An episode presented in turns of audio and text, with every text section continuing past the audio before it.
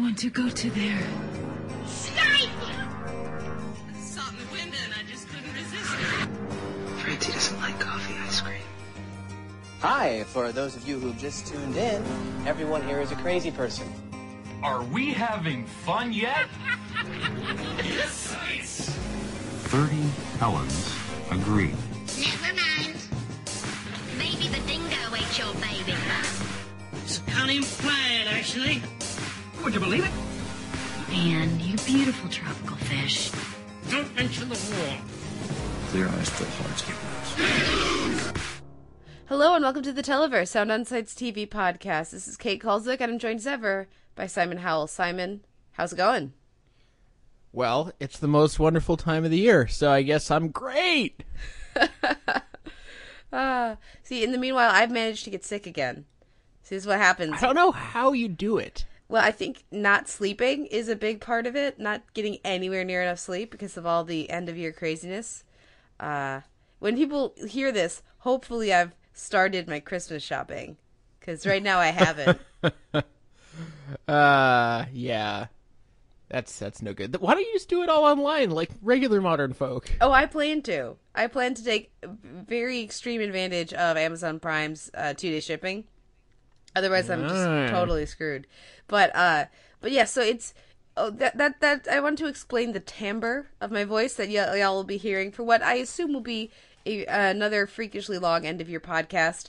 That's right, guys. It is time for our top ten shows of 2014. But we're expanding it out this year a little bit, uh, Simon. Why why is that? Uh, because there's too many shows. I mean, uh, too many shows, too many shows. too many shows. Um, I mean, there were 95 shows on the Sound on Sight poll that got votes. I mean, admittedly, one of them was Jeopardy, but uh, like and there Jeopardy. were more. I like Jeopardy. I'm, I'm not trying to front on Jeopardy, uh, but you know, it's Jeopardy. Um, and there were more than that that probably could have made it in that didn't even get considered. So yeah, there's a lot. Just for just I, I'm I know it's I know it's early days, but I'm still trying to. What what do you think the number will be next year? I have no idea, and I don't really want to know because then I'll just get you know I'll be huddled in a corner crying.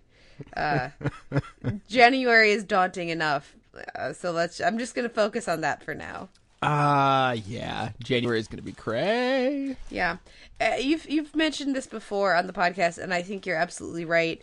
With this much good TV out there, a top ten list at a certain point just gets really uh, limiting, and we should stop doing them. So this year we're gonna we're gonna spend more time on our top ten, but then we're gonna go through and spend a little bit of time on our twenty through ten as well because there's just too many shows to to have a top 10 not be ex- incredibly exclusionary and this is something that i think we've been seeing i know that we've talked about this a lot of critics seem to have uh, a bit of a consensus on about seven shows mm-hmm.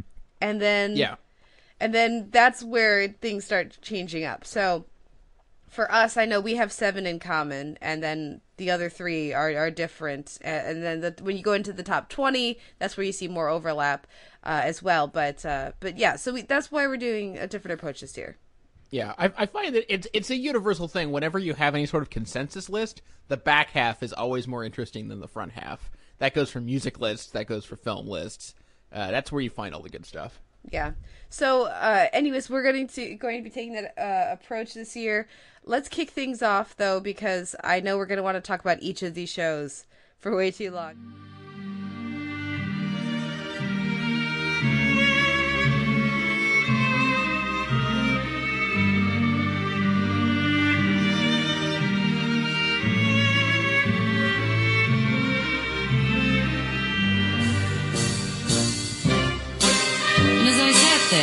watching, I had the feeling that something was missing. I don't know what, but when it was all over, I said to myself, Is that all there is to the circus? Is that all there is?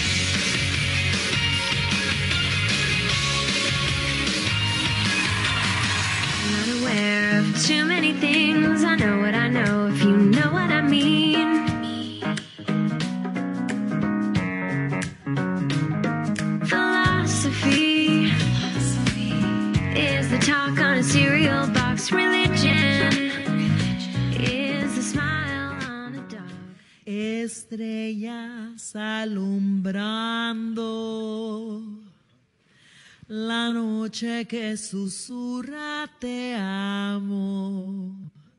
Tus aves cantan bajo el árbol, sueñame un poquito así. First, we're going to start by looking at the shows that we have that uh, that are different from each other. Uh, so where we didn't overlap. So Simon, where is your lowest ranked out of your ten show that we do not agree on? Uh, my lowest ranked one that is uh, only to me on the top 10 is my number 10, and that's HBO's The Leftovers, which, okay. Th- while it was airing, I definitely did my fair share of bitching about The Leftovers, and it's kind of unfair that it's in my top 10 because it definitely has at least, of its 10 episodes, mm, fully three that just don't actually work at all. Um, including its Christmas episode, which how do you bungle your Christmas episode in your first season and uh, still get in my top 10? And I, I'm going to try not to drone on about this too much, but my major criteria for inclusion on a top 10 or a top 20 is uh, how much is it still resonating with me at the end of the year, especially if it's something that aired six months ago, like Leftovers did. And I think the reason Leftovers deserves to be included is because A, its highs were ridiculously high. I mean, we all know there's there's a universal consensus on what the best episodes were, and there's a reason. Uh, it gave us some of the most interesting performances of the year. Uh, its willingness to dive into the mystery and not only uh, not explain things, but have its design be the fact that it's not explaining things, uh, I think is really novel and really important. Uh, especially, and it, it, you know, and also really well timed in a year where people are are remembering uh, the premiere of Lost, and uh, given Lindelof's involvement, Lindelof. Um, I, I think that the there's so much promise and so much great stuff just built into the premise and the setting that I was that I'm willing to overlook its flaws enough to get it in there. And also, uh, I think it did a better job than almost any other show this year of creating an emotional space and just living in it and not betraying that for an entire season. And it should have been tiresome, but somehow it was just really compelling most of the time. So I, I think it was doing enough things right that only it was doing that it deserves to be in there. Yeah, I do think it's a, a worthy choice. It's not on even my top 20 uh, because the way that I structured my list, uh, and it's the same way I did it last year, is I went through all the different shows and I said, okay, what are the shows that I'm pro, con, or meh? Okay, once I'm on pro, what are the shows that I was uh, that I actively like. I really like this show. Okay, what then what are the shows that I was proselytizing for? Okay, what what are the shows that I love, and then what are the shows that I I can't leave off? And so it was, it was sort of like a whittling process. And the leftovers made the first few, but I didn't have as strong of that of an emotional connection like you did to this show. And I feel like um, if this is the kind of show that some people connected to very very strongly. It's number one on several critics top uh top tens. Uh, and others like myself just you know there are obviously some really great strengths to the to the season but uh if you don't have that connection it's not going to be as successful. Also my list is very much filled with um moments this year. Very uh very very affected by particularly memorable, powerful, laugh out loud hilarious moments, depending on the genre of the show. And while uh, Leftovers had some really great episodes, which we'll talk more about certain of them next week on our best of the year roundup, but uh, it didn't have the same kind of transcendent moments for me that it did for for other people. Did you have any moments that that really connected with you? Um, there's one in particular I want to mention, but it would be a spoiler for next week, so I'm just gonna keep that to myself. Um, I will say though that as much as I I, I love the show, the fact that they've announced uh, significant retooling for next season is also exciting. I mean, it seems like they're. Um, it's weird because they they keep talking about yeah the cast is getting whittled down, and yet I can't see anyone who's actually leaving. Um, but if they honestly, if they ditch the guilty remnant next season, the show instantly improves by a lot, potentially. Yeah, I don't disagree because that for me was the part that was the least successful, especially with certain characters not being around. uh, for for season two. I think that's makes even even more highlights that uh, the ability for the show to take off with without that baggage. But um, but no, there's some some really great stuff in in this season of of the leftovers. But that's not on my top ten. Instead of the leftovers, uh, not instead of the leftovers, but what I have at number nine that you don't have on your list is Rectify, which I thought had a really strong season two.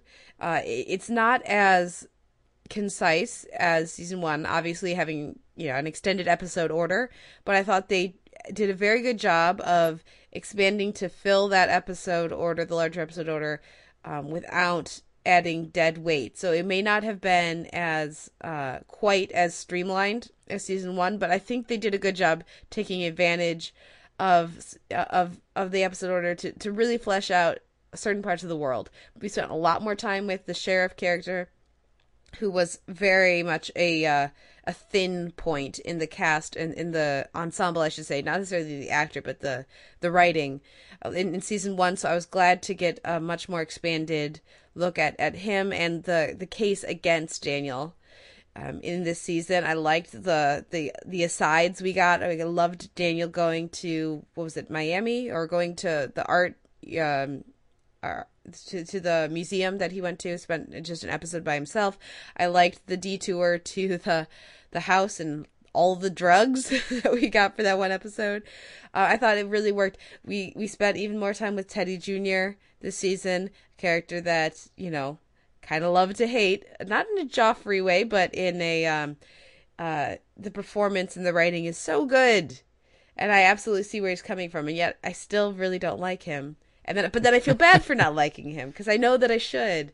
Uh, so all of that worked really well, and it still had the same absolutely beautiful moments that we got in season one. There was some really great stuff with um, flashbacks or just inside Daniel's mind to his time in prison. There were some lovely, beautiful lyrical moments of cinematography and um, and music and all that. And I'm not going to get too much into that because again, we'll talk a little bit about some of those moments next week. But but yeah, absolutely stunning performances all around. Excellent use of its ensemble cast and continuing a continuing dedication to the humanity of every single character on that show in a way that very few series in 2014 really uh, achieved.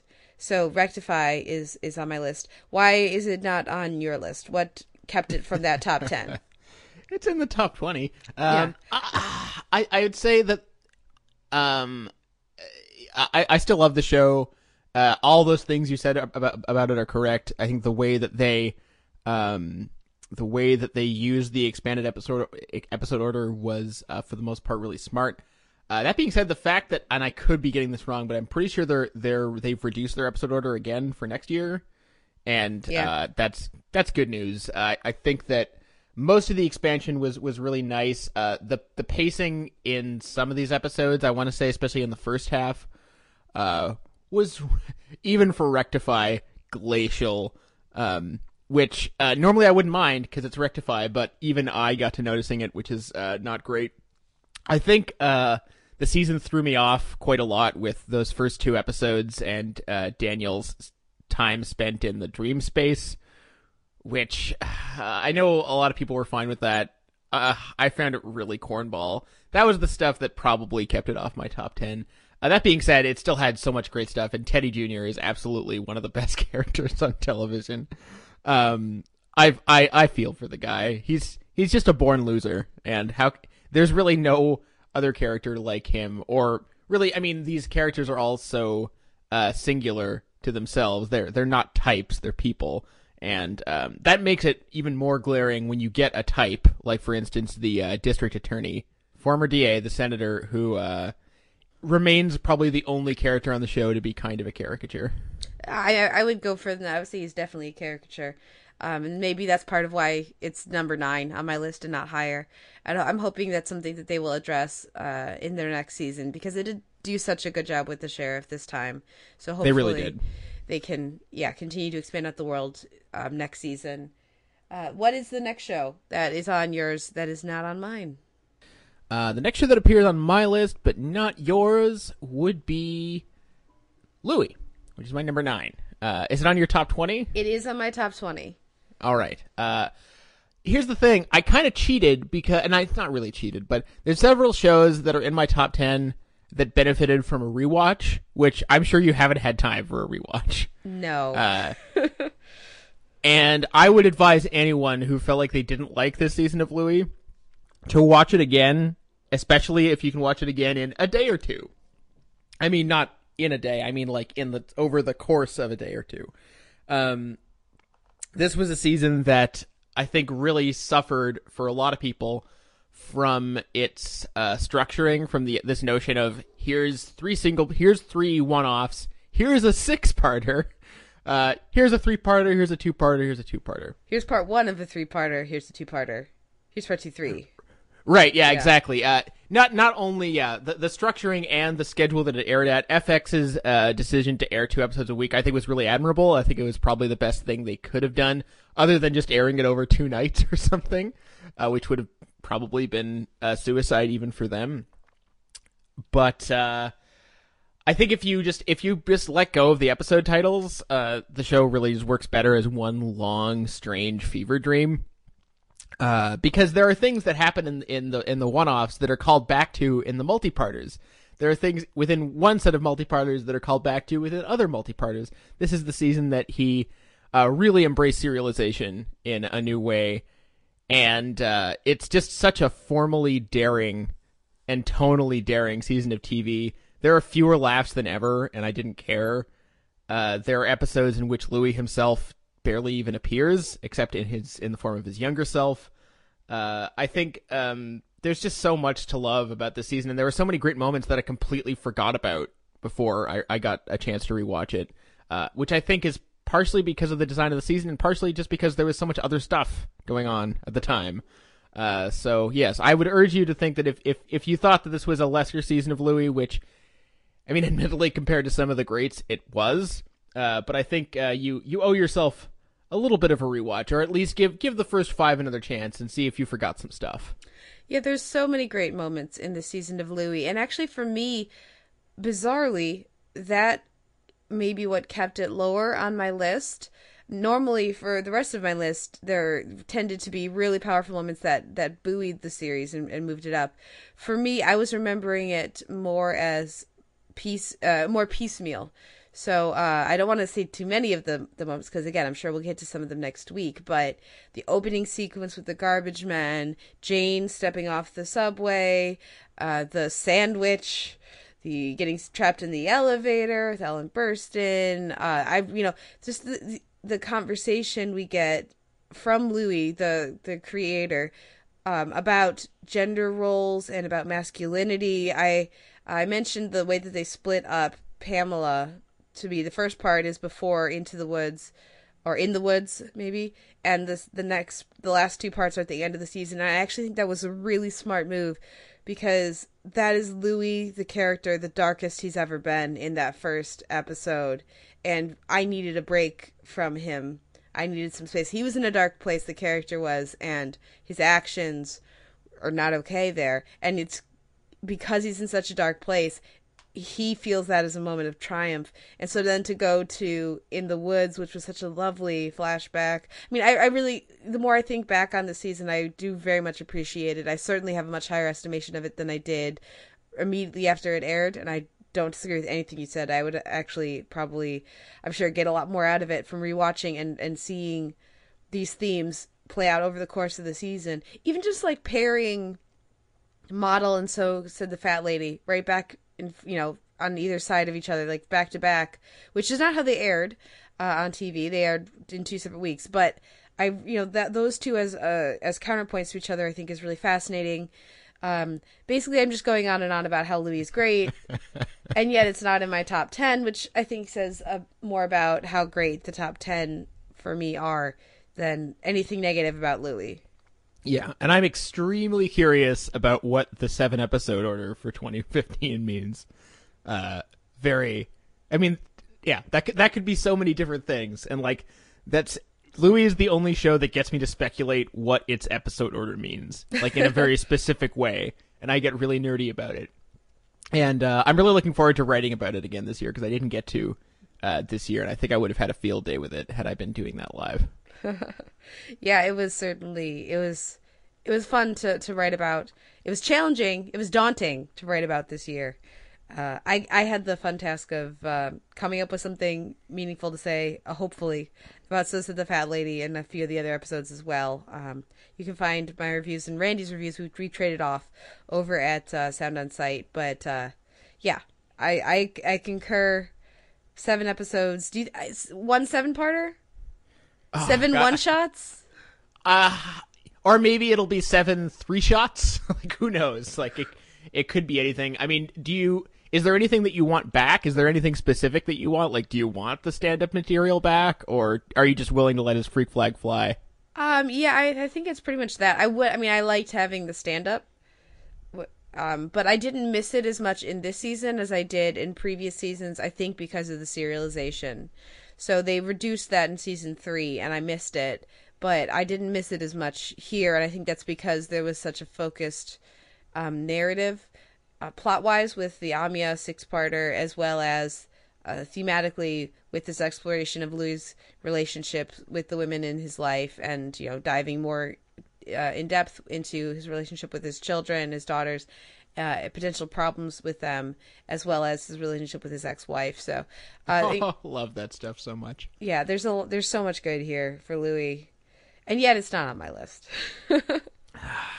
All right, so what is on your list? At number eight for me, I have Last Week Tonight with John Oliver, which was absolutely a uh, must-watch show for me this year. Not only was it consistently funny, but it was consistently must watch, must discuss television. It's so intelligently crafted, it's so carefully crafted, it, and and yet it doesn't feel like you're being handheld at the same time. We you so clearly are.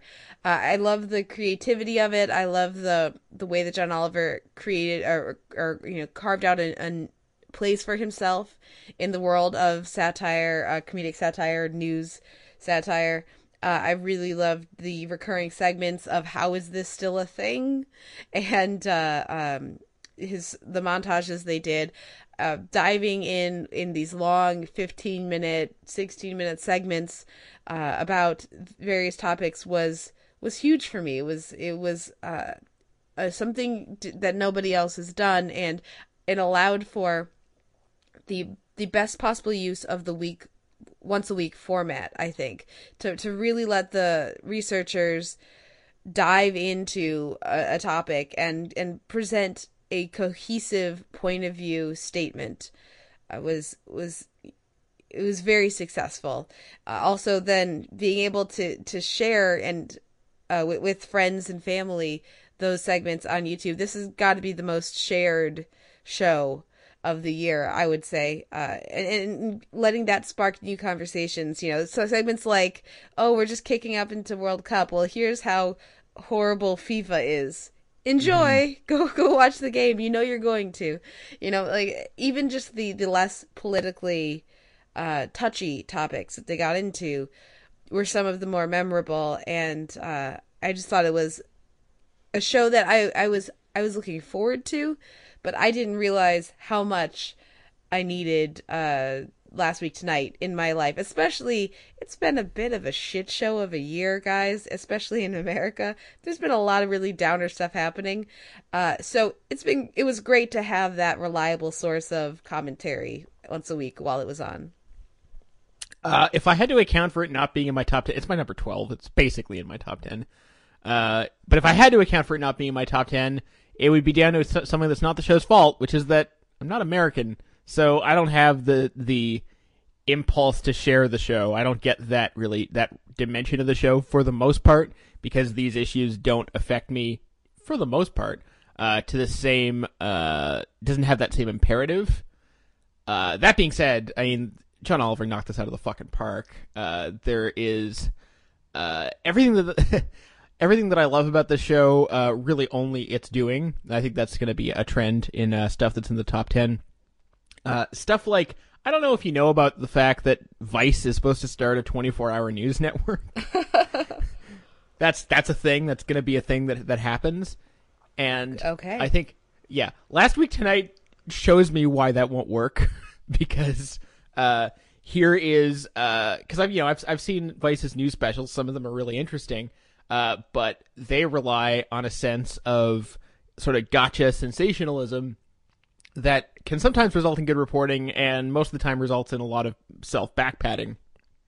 And uh, I think what's great about last week tonight is its focus is the fact that it's half an hour a week. They say, hey, what's one topic that people aren't aren't necessarily talking about? Let's let's give something that's give, give people something that they didn't know they needed to hear about, uh, and let's make it really funny and really really well backed up. And uh, that's something that we're not even getting from. I mean, there is greater levels of research and consideration here uh, going in here than to you know real news or you know conventional news outlets. And I mean, this is real news. This is a real news show, and I think the fact that it takes that mission uh, more seriously and more rigorously than uh, even the Daily Show ever did, uh, I think is uh, its sec- it's not so secret weapon. That and of course uh, John Oliver's Britishness, which I think uh, is is so important to why the show works. Yeah, it's a combination of an outsider status and so the perspective that that brings, but he may be British, but he's been living in America for a while now, and so he also there's also a very palpable, and I said this in my capsule uh, for last week tonight over at uh, Sound on Sight's uh, top 30 list. It's he also has a very clear love of and belief in America and what America can be, or these ideas of what America should be. So he can see uh, issues or flaws that maybe others aren't looking for because they don't have the perspective, the comparison perspective of other countries in the world. Um, and then go, come on, guys, we're America, we can do it better. And and and that optimism, I think, is really infectious. Uh, and also because he doesn't he doesn't back away from no this is really messed up. The civil forfeiture, forfeiture stuff is totally screwed up. Uh, how is this a thing that we let happen in our country? And, and so just the, that duality like you say um, of his british uh, uh, his, his him being british but also being american is very effective. And and the last thing i'll say about last week tonight and because the initial impulse when you watch some of last week tonight is to be like, oh, I wish this was on every night. But I don't because I love that this is a show that says, okay, what's a topic that we should we should care about? Okay, now let's take the time to actually do it well. Let's take the time to research this, to vet it, to to to look around for something other than the easiest gag. And let's let's really present it well. Let's let's create a gecko in space or the the st- let's make a turkey suit or let's make some muppets to talk about the prison system. Right. Let's get dogs to take the oh place of senators. No supreme court. Supreme court thank you. Yeah. that was amazing. And also like as uh, this is something that i appreciate as uh, someone who used to be in debating uh, he and his writers will frequently take uh, that that standard uh, debate trope of uh, even if this, still that. So you know, you you give you you give the uh, you know you you allow okay, even if what people are saying is correct, let's grant that. We know it's not, but we'll grant it for the sake of argument, and we'll grant that for the sake of argument, and then just giving these multi-layered, maybe not impossible to refute, but incredibly difficult to refute argument based on evidence and actual argumentation and jokes. Uh, I mean, that's that's just a killer combo. Absolutely. Um like you said it's it's in your top 20 uh i've been seeing it pop up some lists. I was worried it would fall through the cracks and people wouldn't think of it as a show as like show that could be eligible for these kinds of lists. So i've been grateful to see it. You know i've been gratified to see it pop up on several lists. And that is why it is my number eight. What is your third and final what's the end of our lack of overlap? Well, my number six is Girls, which, uh, as I understand it, is is also in your top twenty. Um, I mean, I I wish that I had a chance to rewatch Girls because I'm thinking back and there was so much stuff that I liked. Mostly the reason it's in my top ten is because I remember watching it and uh, it just having a knockout uh, performance every week and in a different way. I would hazard to guess that girls will never again be quite this good. I mean, that might be pessimistic on my part, but to me, this was. I mean, it's the best season they've done by quite a lot, and I think managed to avoid. Uh, there was some really irksome stuff in season two, and the fact that Lena Dunham and company were able to pull out a season this funny, this sad, this human, uh, and this smart at at this point in their run, I think is uh, is a great sign for them. Uh, I mean, there was just there was there was a lot of good stuff. I absolutely agree, and it is it's it's not far outside my top ten uh, as well. And yeah, when again when I talk about moment based TV, Hannah getting the phone call about about uh, uh, Flo, or uh, the the just the opening shot of Marnie, uh, so full of optimism at the beach house. Yes. You know, or like there's so many there's so many little moments in a season that also had a lot of really you know the the the final image of the season of Hannah just smiling as she holds her acceptance letter. It was absolutely beautiful, and it was very funny. It was laugh out loud funny. It was consistent in a way. I mean, I really like season two of Girls, but I think season three surpassed it. And, and, a lot of people for a lot of people it was a rebound season. For me it was a progression a continued progression of the series strengths. Um and, and, and you know the stuff we got with Jessa meeting her family was wonderful. The stuff that we got with a few other people who I'm not going to name because I'm going to name them next week was also pretty wonderful. Um yeah this is a show, and again, I just don't have the same kind of emotional connection to it that I have to a few other shows, and that's why it's just outside of my top 10. But I, I do think it was a, a consistently funny, uh, consistently touching, and a consistently very thoughtful season of television that also, thankfully, cut down on some of the just gruesomely painful Marnie stuff. It was still there. But, it was still there. But it wasn't and... quite so bad and from what I've seen slash heard, there's more coming. but oh, Marnie, oh Marnie, that is I have to say points to Allison Williams for the one of the most uh, shamelessly embarrassing performances on television. Absolutely. I mean, we talked about this last week on the podcast about uh, John Gallagher Jr. being saddled with Jim, and how every time you see him, you're like, "Ah, oh, damn it, Jim." Uh, that's absolutely how I feel about Marnie, and it's not poor Allison Williams' fault at all. She really is so earnest in that role. She commits to it completely, and I love that she doesn't then like go out in interviews and and blast the character of Marnie as being terrible. She, you know, she just like that's just who that's her job. That's her character. That's who she's playing, and she her job is to find the humanity in that character. And uh, I hope that she is able to when girls eventually ends find another character uh and and have as much success with a likable character for once. Uh but she's she is very good in a very unlikable role. Well I, is it that she's unlikable or just bad at stuff? I mean she's unlikable. Yeah maybe i'm just misremembering but she I takes feel... her smoothie and and just throws out the second half of the banana because she's I on feel a like health she's kick. more I feel like she's more she's systemically inept. She's just she's an inept human.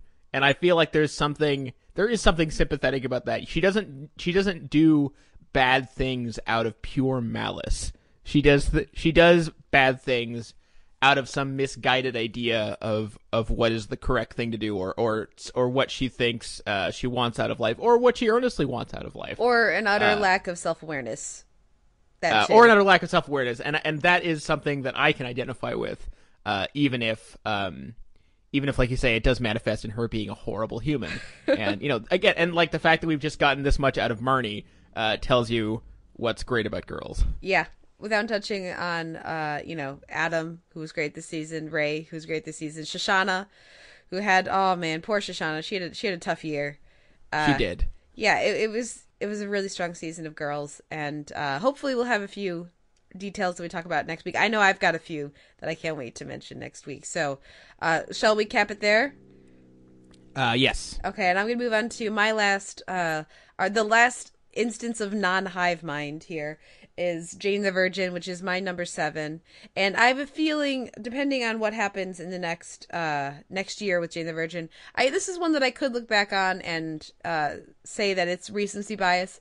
Um, but when I was looking at my list, when I was deciding what would make each cut, what kept Jane the Virgin in every time was that this is a sh- this is a show that has made me more passionate about it in such a short time than almost anything I can remember.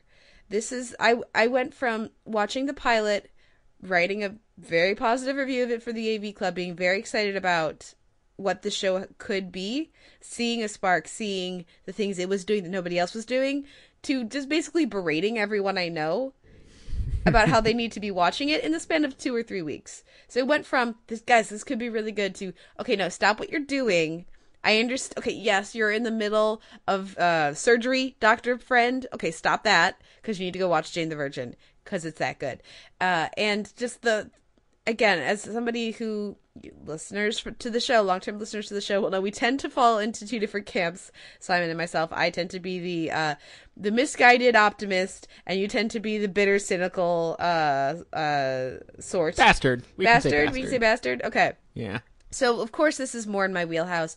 I I see bright colors and happy music and and uh everyone being good people for the most part and that's immediately in my wheelhouse but to see a show based on a character who is who is very much in the middle class who is a genuinely good person how many characters can you describe as one of their main traits being their honesty and their decency and and have them be an interesting uh nuanced utterly likable utterly compelling and relatable character that never happens Yeah, Jane the Virgin eats anti-heroes for breakfast, and it's uh, it's on my top twenty, and it's it's clearly uh, everything you're saying about it is right. I think the reason I wanted to make sure it was on my top twenty this year is because I'm not sure it'll be there next year. By which I mean, um, the show. I, I feel like the show has built into it the things that I'm going to dislike about it later. Uh, the fact that it's so uh, oriented around uh, this who knows what it, it could be a love uh, hectagon by by next year. it could be anything. The plot moves so quickly that that we'll never know. And I feel like at some point I'm just naturally going to hit my breaking point and stop caring. Uh, but for now, I think uh, everything you've just mentioned is an incredible virtue. I mean, Gina Rodriguez, holy shit. Uh, if anyone wants an idea of Gina Rodriguez's range, I mean, watch watch a bunch of Jane the Virgin and and love how uh, you know, a- adorable but not sickly sweet she is, then go watch some clips from the movie Filly Brown, and you can watch her. you can watch her just like throw out some like filthy sex raps. it's like, oh, like she's amazing, and uh, th- without her, the show is nothing. And uh, I mean, that sounds mean, but it's true.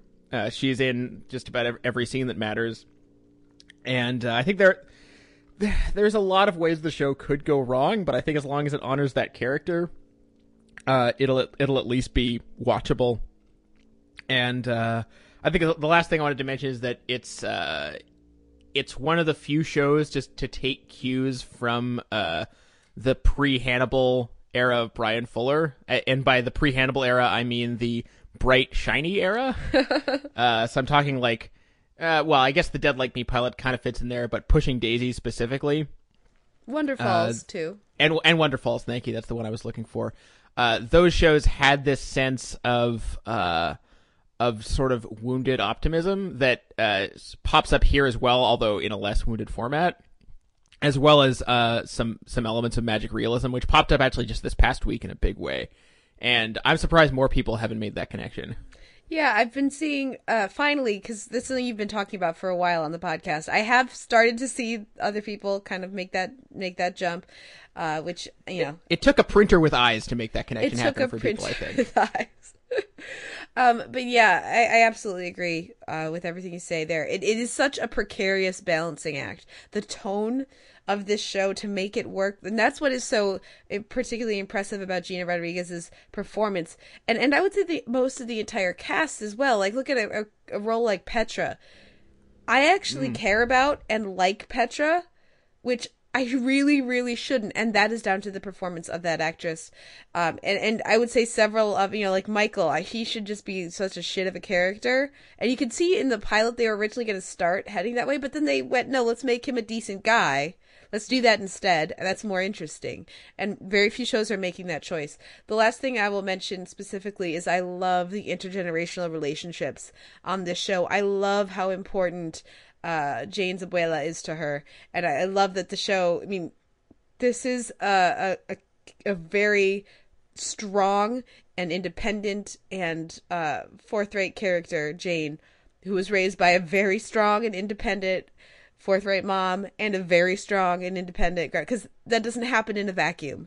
And so i love mm-hmm. that we can see these family traits. We can see how they interact how they how they how each generation kind of created the next one uh, as well as just how how strong and passionately they care for each other. And in a tie to my other one of my other shows that you didn't have on your list um, but you know that i know that you also enjoy rectify. It's such a respectful depiction of religion as well because this is a you know America is a very religious country, and for a country where I want to say, and I know that this this is not all always a religious holiday for people, but 96% of America celebrates Christmas, and a really large chunk of America defines themselves in a big way through their faith.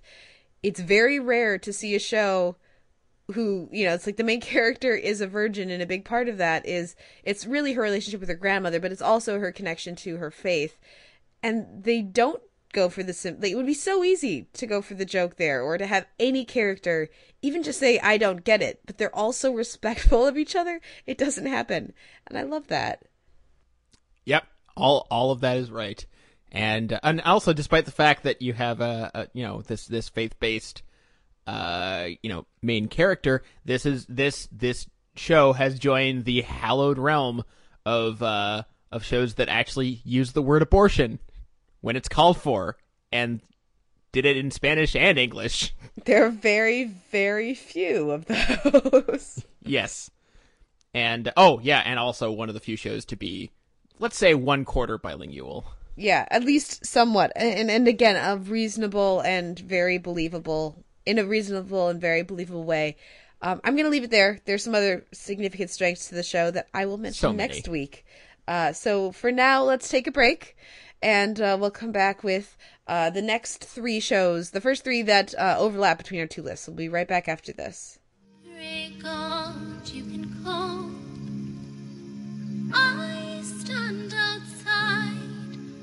this woman's world, this woman's world. Ooh, it's hard on the man. Now his part is over. Now starts the craft of the Father. I know you have a little life in your head. I know you have a lot of strength left. I know you have a little life in your head. I know you have a lot of strength Young left. lemon hope, born from candy and glue, create creator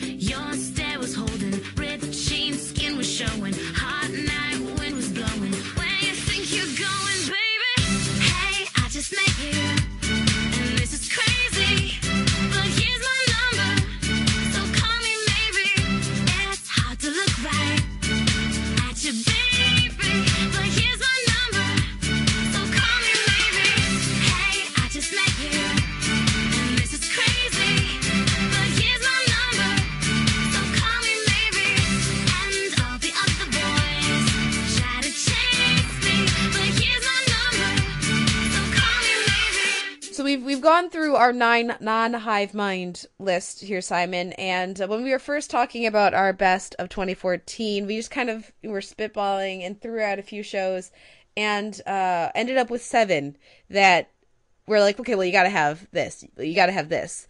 And uh, I think most of those, and that was like a month ago, most of those Yeah. have stayed on the list. And I think that's a testament to, first of all, how strong the beginning of the year is for TV, and also just how much these next seven shows, uh, we, we you know, they, they're playing to, again, an audience. We obviously have several things, uh, several uh, criteria that we look for in common. There's a lot of hive mind on this podcast, but we also have some big differences in taste as well. So I well, I also just realized that two of the three shows that were on my top ten, but not on yours, were shows that aired at a time that I couldn't talk about them on the podcast with you. Yep, there's that as well. so that probably contributed. Um, but uh, the first of the shows that we're, we're overlap, we're gonna go again from lowest up. Uh, it's my number ten. It's your number eight, and that's you're the worst. Uh, which Oh man. I'm so glad that because it, it took you a little bit there, and there's some on my list that it took me a little bit for, but I'm so glad you got on board with you're the worst. Yeah. Um, I was so skeptical about this show. I mean, the title is awful. Um, at least until you watch it and it kind of makes sense. Um, the premise is dumb. Uh, FX hasn't had a great track record with comedies, uh, with new comedies rather. I mean, obviously they've got a few established ones that are amazing, but uh, they've it's it's been shaky ground for them for a little while, and the whole FX v FXX thing didn't really help us, you know, instill confidence either. Maybe that's just me. Uh, and you know, nobody. Uh, you're way more of a romantic comedy person than I am. So all those things were just against it from the beginning, and the fact and that makes its inclusion here uh, all the more uh, all, all all the more surprising. There was just so much to like. Uh, it was one of those shows that either you cottoned onto or you didn't, and I only know of a couple people who didn't. Um, I mean, there's there is so much to like. The it it it has this mix of uh, sweetness and sentimentality that is just right and just just shy of outright manipulation. Never quite gets there uh, for the most part, along with a huge, huge helping of very raunchy, very funny humor uh, that uh, I think is just beautifully balanced and helped along also by its its subplots and its sub characters, which that's something that a lot of comedy series really struggled with this year was how to integrate the entire cast. There were so many sitcoms this year that had amazing casts that they made absolutely terrible use of, and here was a show starring for the most part complete unknowns and managed to make all of them shine. and not even just the uh the four leads the two leads and the two main supporting characters but the entire world like the characters who popped up for one episode were memorable and fit in beautifully with what with the world. Recurring characters. Somebody like lindsay's sister becca or cousin sister i think it's sister. It does, Sister. does not matter. Anyway someone like like becca. Just as uh memorable and interesting in their own way as as the leads. And uh, i'm going to talk a little bit about some of the actors next week but i do think that those again i talked about with jane the virgin there's a really precarious balancing act to get me to invest in and care about these characters to to make them feel legitimately terrible absolutely terrible but completely relatable completely understandable and and it's been a while since i watched seinfeld so i need to rewatch it. Uh but i remember when people started talking about you know you know we had some discussion of seinfeld recently because we had an anniversary come up but even just when it went off the air they're like oh yeah it's a show about these four terrible people. And i was just always kind of like really? They're bad people? They seem like they seem like me. Uh but that's because they're so relatable and they all the show always put you in their shoes completely that uh when they were being selfish when they were being jerks you absolutely knew what that felt like had been there and could relate. And i think that this show just takes that and twists it a bit further where they they they make them the characters hopefully most of us listening wouldn't make the same choices and wouldn't be as destructive and uh uh terrible as these characters so frequently are even just the two leads to their best friends. But you always it it never comes from a place of malice ever. Well, and I think that the difference between something like, let's say, It's Always Sunny, um, which is another great series that we were missing this year. Yeah. Uh, it took its first year off, like ever, um, but is back soon. the uh, you're the worst understands that a lot of the time when people behave badly, it's uh, usually it, it it's usually motivated by something not as obvious. It's usually uh, there's usually some kind of other force at work, and it understands that about its characters. These are wounded, damaged, broken people, and uh, they they don't necessarily have the greatest coping mechanisms or the ways to deal with that interpersonally. In fact, they generally have the absolute worst possible ones. And uh, and the, the series asks, what if what if several people like this were to collide? And I think the results are uh, funnier and more affecting than anyone could have hoped. Well, I love the depth they give to each of their characters as well. I mean, when we meet Gretchen's parents and we see just this completely other side of her, you can't even imagine. Before you meet her parents, you can't imagine her being cowed and Mhm. and and quiet and still and afraid, and and but it's such a it's so organic and so well played by Cash, and uh, it it just completes a segment of the picture of that character that you didn't realize that you were missing. Uh, and they did that with each of these characters in really memorable ways. hmm And uh, I have to say, as much as I wasn't initially sold on Desmin Borges and his character uh, and the way he was going to fit into the show, I think that evolved beautifully over the course of just these ten episodes. And uh, you know, and also like serious credit, serious credit to Stephen Falk, uh, show creator, who uh, is a former TV blogger himself uh, knows the medium inside and out like few uh, first time showrunners do, from what I can tell. Had a very defined idea of what he wanted to do this season, and I think completely set out to do it. Alignments of creator and concept and channel don't happen this often, so we should enjoy it. Absolutely. Uh, the last thing I'll mention uh, I, I got to mention the trio of, of Sam, Shitstain, and Honey Nuts because they were delightful, uh, surprising, and gave gave the season some of its best moments, some of its most uh, honest and reflective moments, but also some of its most laugh out loud uh, bits as well. So thank you to Stephen Falk for creating Shitstain and Honey Nuts and the far less colorfully named Sam. Yes, uh, those again characters that do not work on paper. No, not at all. A show that shouldn't work on paper uh, is Adventure Time. That's our next one. That is, if I made just a little back pat here, a little through the internet high five, uh, Simon, because Adventure Time, uh, it's my number six, it's your number seven. It is a truly remarkable show. It is a truly great show, and nobody has it on their fucking lists. And I don't understand. Uh, yeah, I'm trying to remember how how did we first start covering Adventure Time? I wa- you Uh, prompted me to watch it. I don't remember exactly when. Yeah. Totally taking credit for that. I feel like I started watching it early into last season, season five, the never-ending season, as you are fully aware, having just watched all of it. uh, I mean, this is a this is a show whose seasons are daunting, even though the show is 11 minutes long. Uh, I mean, there is nothing on TV remotely like Adventure Time, other than maybe other Cartoon Network stuff I have I haven't really gotten to yet. I did start regular show, uh, but it hasn't grabbed me so far in the same way that Adventure Time did. Maybe I'll I'll skip ahead a little bit and see if it does more for me. I've heard great things about Steven Universe uh, and other shows that that they're doing, but so far Adventure Time is it. And from what I understand, uh, there's nothing else that can really rival its. Uh, I mean, I have a wallpaper on my my laptop. Wallpaper has like characters from Adventure Time. It's not even close to an exhaustive wallpaper of the characters from Adventure Time, but there's easily like 150 characters on it. It is ridiculous. The level of uh, of creativity, the level of interconnectivity, the the way it's willing to uh, just completely it had there's no sense of format on Adventure Time besides beyond having opening credits and ending credits. What happens in the middle? Who knows? Uh, it makes the I mean it makes the formal experimentation of Louie look timid, uh, and I love Louie clearly.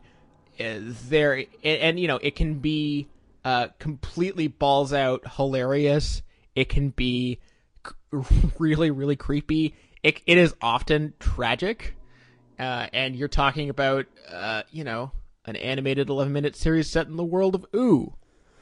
I don't really know how else to sell you on it.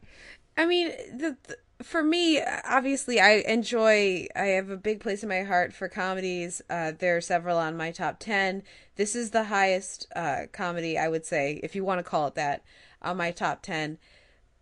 But the the most effective moments for me are always when they get you laughing and then they, you know, you stop.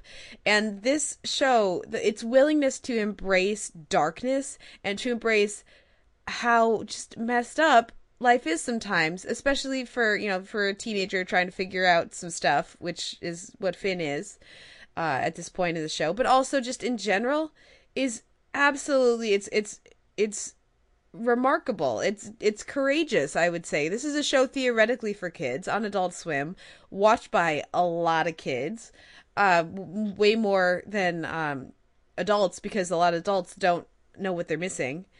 Um, and it's doing episodes like the one we had recently on the surveillance state. It's doing episodes.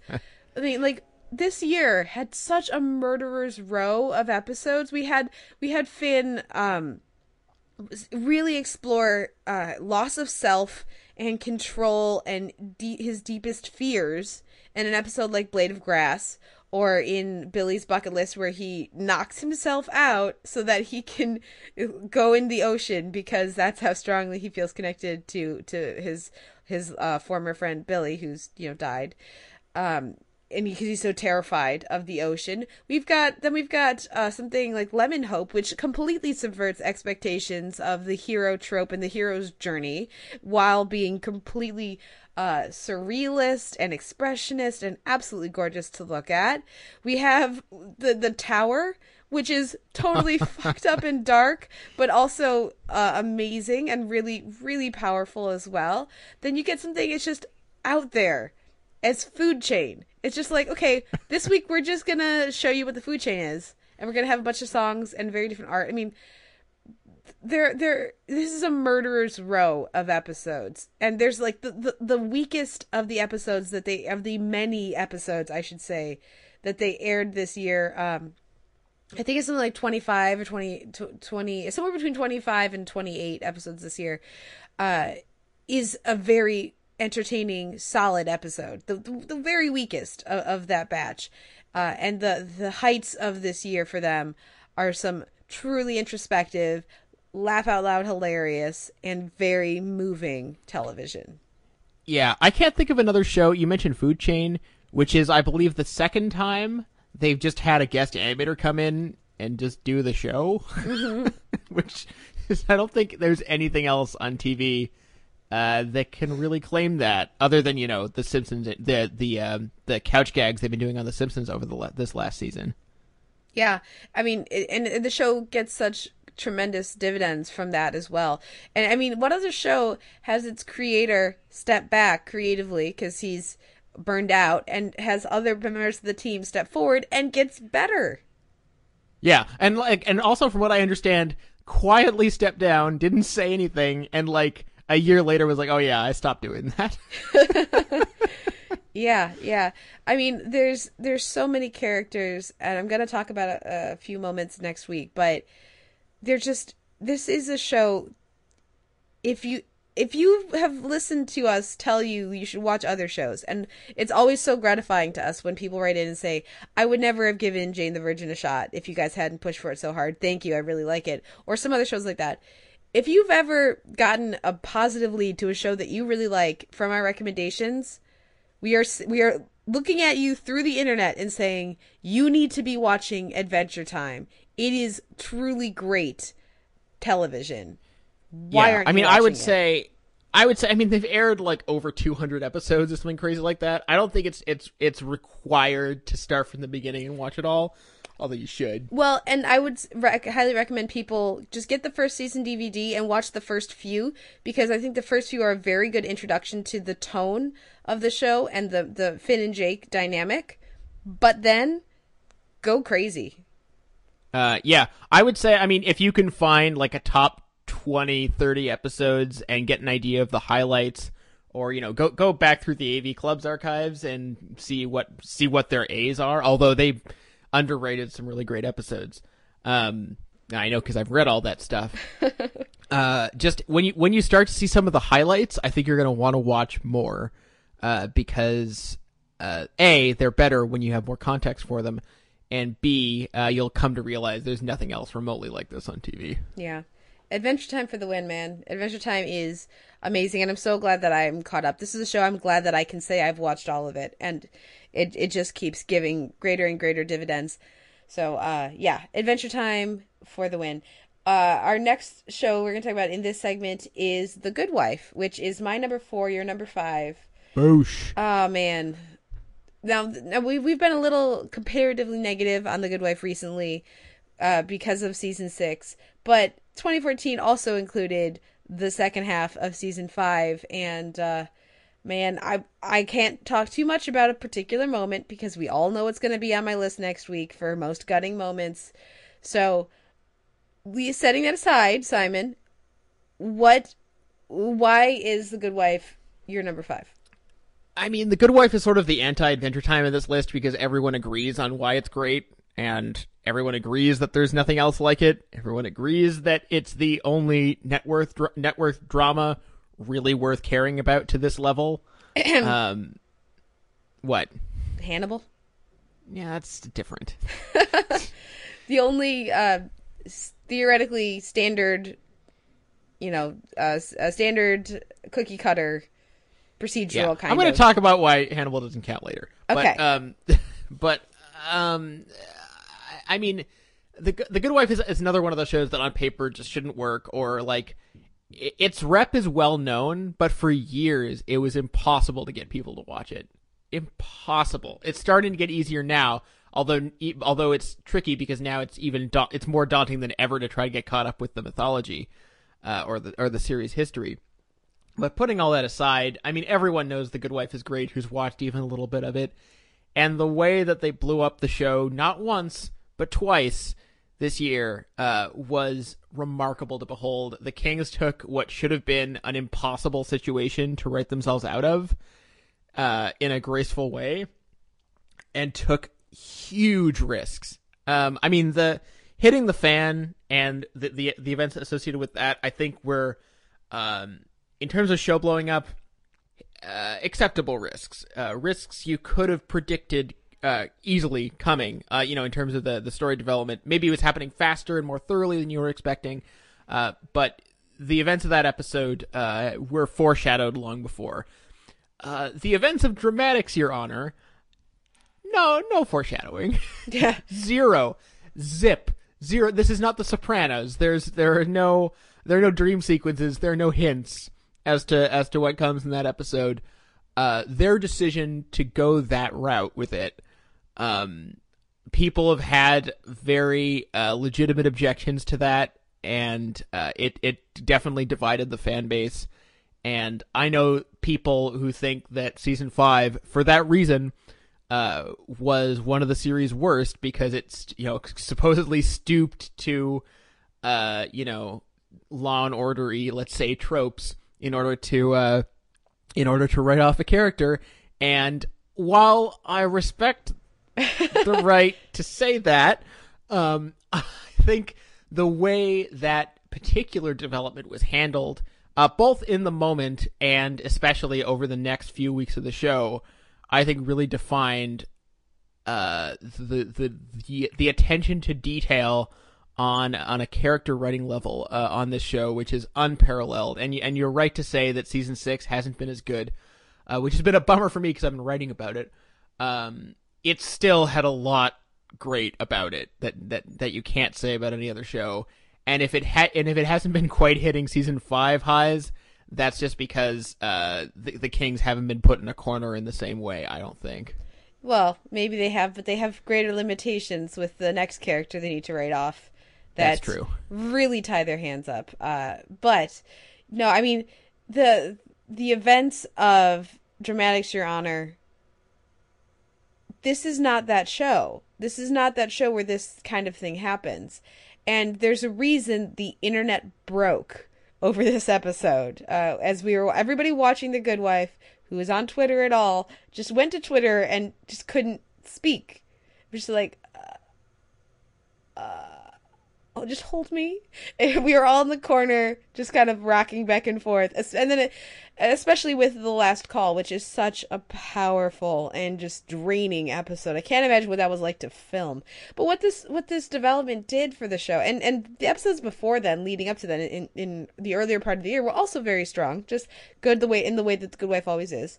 But they they crystallize what the show does best. Some of its absolutely biggest strengths. So they they took the flashbacks and the memory and the, the these cutaways to a new level and to a new place. They they wrote in another absolutely memorable character uh, that you can't imagine the show without. At this point, at least I can't.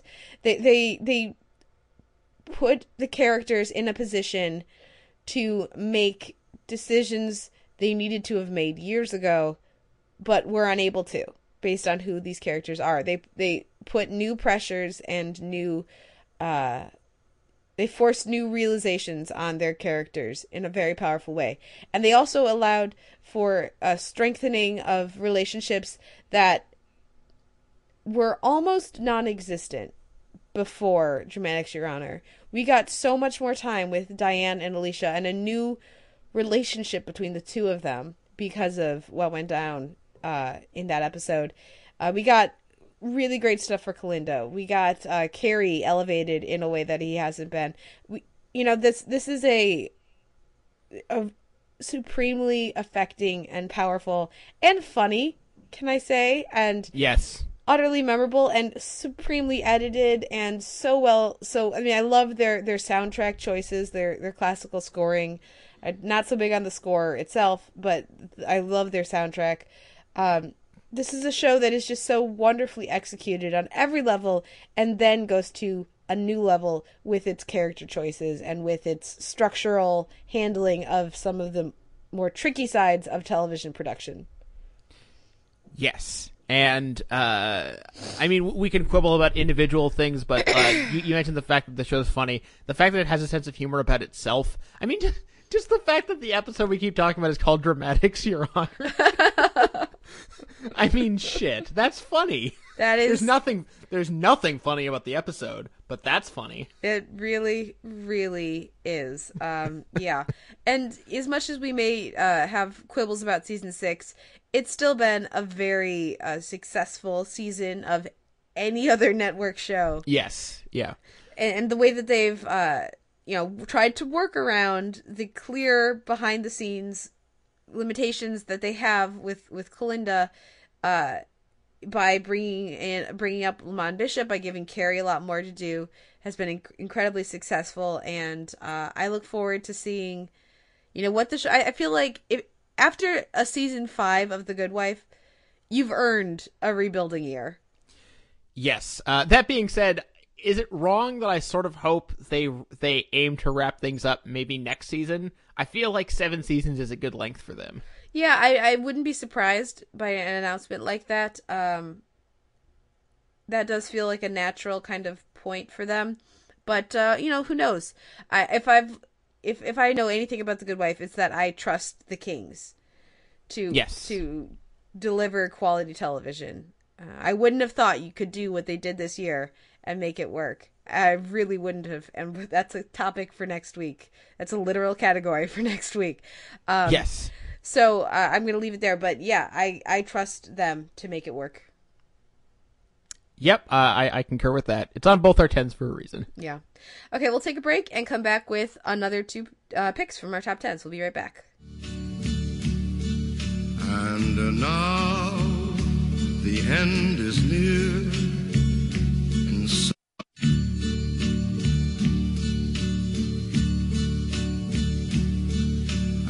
And now the end is near. And so I face the final curtain. My friend, I'll say it clear. I'll state my case, of which I'm certain. I've lived a life that's full. I traveled each and every highway and more. much more than this. I did it my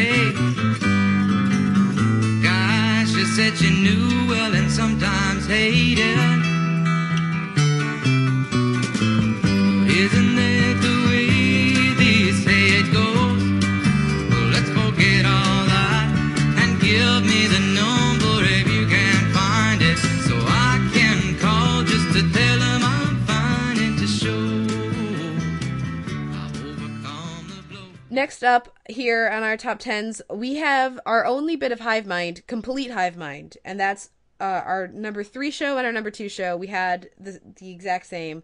Number three was Mad Men, and that's another one for me. Like I said for Adventure Time, Mad Men is on surprisingly few lists, and the lists it's on tend to be it tends to be surprisingly low on those lists, and I don't understand that because for Mad Men last year wasn't even on my top 30 i think because i had no connection with the characters i was just sort of pissed off at the show because i didn't trust them to actually progress anywhere uh, and when i talked about earlier in the podcast about moment based television this this show secured its space on my top 10 with bert cooper just that Mm. by itself. But the fact that this is a season so full of memorable, touching, seasons, years long payoffs uh, makes it absolutely worthy of being on a top 10 as far as I'm concerned. Almost every single episode had at least one really powerful moment. Um,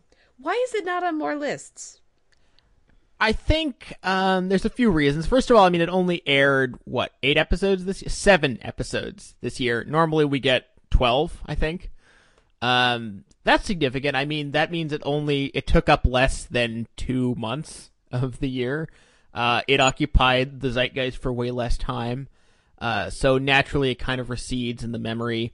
I think also it had the uh, because AMC decided to split up its la- the last season, um, which honestly, if I worked at AMC, I would have been totally for, because once because once Mad Men's gone, they have no prestige drama. Period. Um, they've ar- they already had to let go of Breaking Bad. And they didn't want to do that either, uh, and there's absolutely no guarantee that Better Call Saul is going to take off, uh, as much as they might think so and as much as we all might hope so. But um, you know, if if I was if I was at AMC, I would totally support that. That being said, the audience was not into it. Uh, we would all. I don't. I don't think there's a single person who would have preferred what they did. um, and yet, I think that the split actually ended up being a good idea, uh, or at least it seems to have turned out to be a good idea because uh, this I mean, it, it's it it is season seven A, but it felt like a season. It felt like it actually uh, told a, a complete story, which uh, you know the the notion of Mad Men telling a complete story in seven episodes is revolutionary for the show because sometimes it doesn't even tell a complete story in twelve episodes. uh, sometimes it doesn't tell a complete story in twenty four episodes.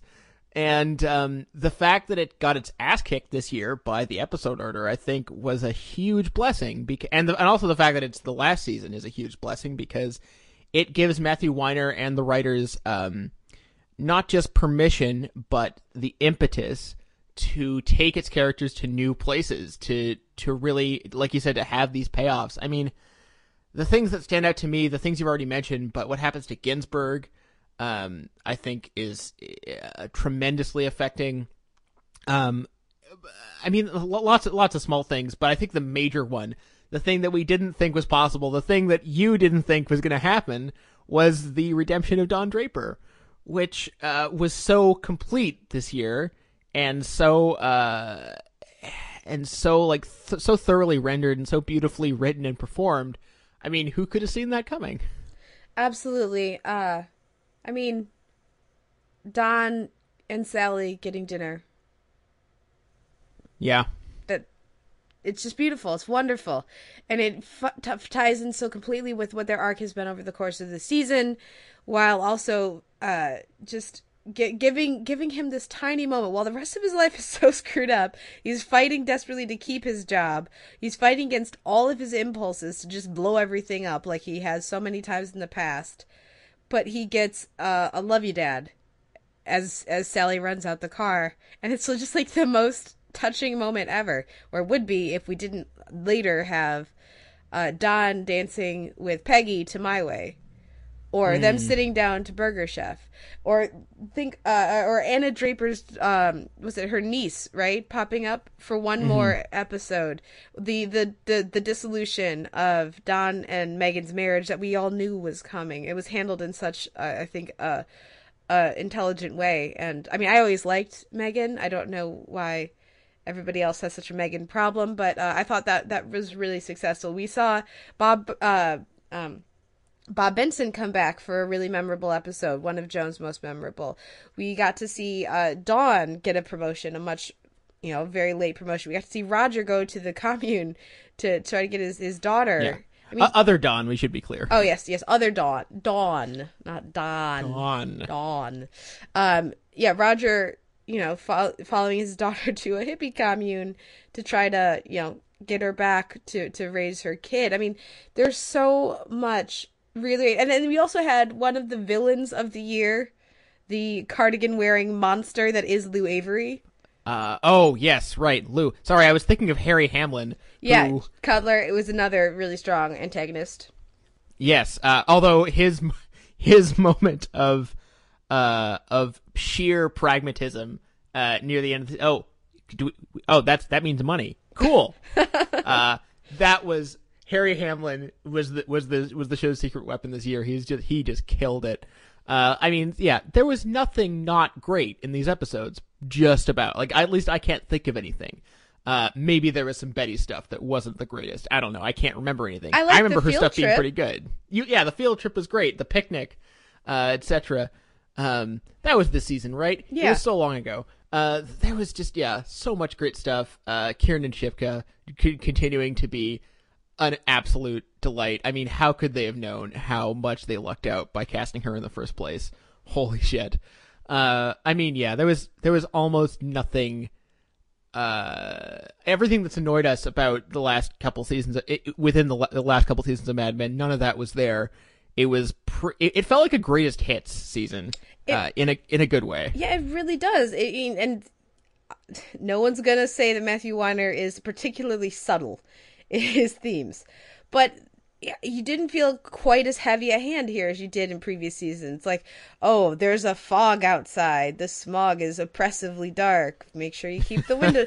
you know, like we didn't have any of those moments like that. It was, uh, it really felt like the characters getting to breathe and moving to the next logical stage. And yes, like you said, the fact that it's the last season means we can stop stretching out the Peggy and and Dawn uh, conflict.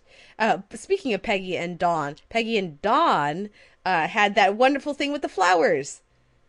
Yes. I mean, there's Yeah. so many great moments, but but yes, there was a forward momentum to these episodes that was refreshing and, uh, like you say, there's not a bit of uh, chaff with the wheat in this No. season of Mad Men. And I actually, eh, in another instance of people being wrong, I did read a few people say, "Oh, these these these episodes felt like so rushed, especially after the last couple of seasons." Well, good. Rushed is good. It's the for last Mad Men, season. apparently. like Rushed, the Rushed looks good on Mad Men. It's way better than Lethargic. Way better than watching Don do the same things over and over again and dragging the show down with him. This was so much better. Yeah, it was a great, great year for for Mad Men, and uh, I, I just I hope that they can stick the landing. I don't know if they can, but regardless of what happens next year, the first seven episodes of of Mad Men were truly fantastic. Um, let's move on to our number two, our joint number two here, and that's Transparent, season one. And this is another one. Last year, I reviewed the pilot of Transparent on the podcast, and I pretty much hated it. I liked Maura, but I hated all the kids so completely that I had no interest in watching the show. I was like, I've seen this show. I've seen these narcissistic, self involved characters, everyone except Maura, I feel like I've seen before, and I'm not interested in them at all. And I haven't been so glad to be wrong about a show since I was so anti Hannibal, just based on its premise. Uh, Transparent was absolutely beautiful television. I people should have told me it was a half hour to start out because there are still people who don't know. By the way, who haven't seen it, this is a half hour show, 10 episodes. You can knock it out in 2 days or one really long day and you will thank us because it is is a fantastic season of television. Yeah, this has been um this been can we just mention this has been a great year for female showrunners. Uh you know, more so than any other previous year and this is Jill Soloway's first crack at uh, at a series. I've seen one or two of her movies, and I really wasn't impressed, which is another reason that I that I personally was skeptical about the show. But uh, she did an incredible job, and Amazon Studios uh, did an incredible job uh, with this show. It's worth mentioning because it's their first, um, it's it's their it's their critical breakthrough, and or it's their breakthrough overall, really. And it's a serious statement the the whole cast is is amazing. Um, we'll uh, th- there'll be occasion to talk about individuals uh, more later, but this was a show that I think did the most artful balancing of of comedic and dramatic beats of anything we saw this year. I mean, there were individual scenes uh, that could break your heart and make you laugh, and that's such a horrible poster pull quote, but it's true. Uh, within seconds, and it could be excruciating or funny or heartrending, uh, sometimes instantaneously, and that's because the show is so great at mining uh, how raw, um, how emotionally devastating the subject matter is.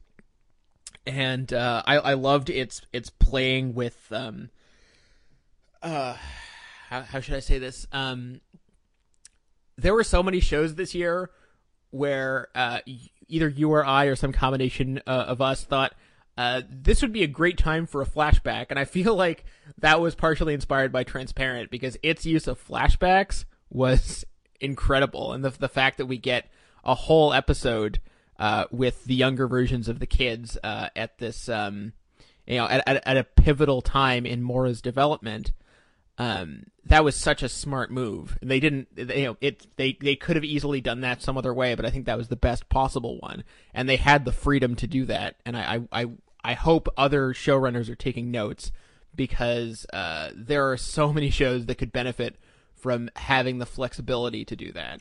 Well, and again, this is uh it's because they do such a good job with it. That's another thing I wish people had told me that you would get a sense of Maura's development over time because I didn't realize that from the from the pilot. I didn't get a sense of that. And to see to see her in the present and to see her in the past, it was really I mean when she when she goes away to that weekend camp, that's I think one of my favorite episodes of the season. That's Best New Girl, episode 8.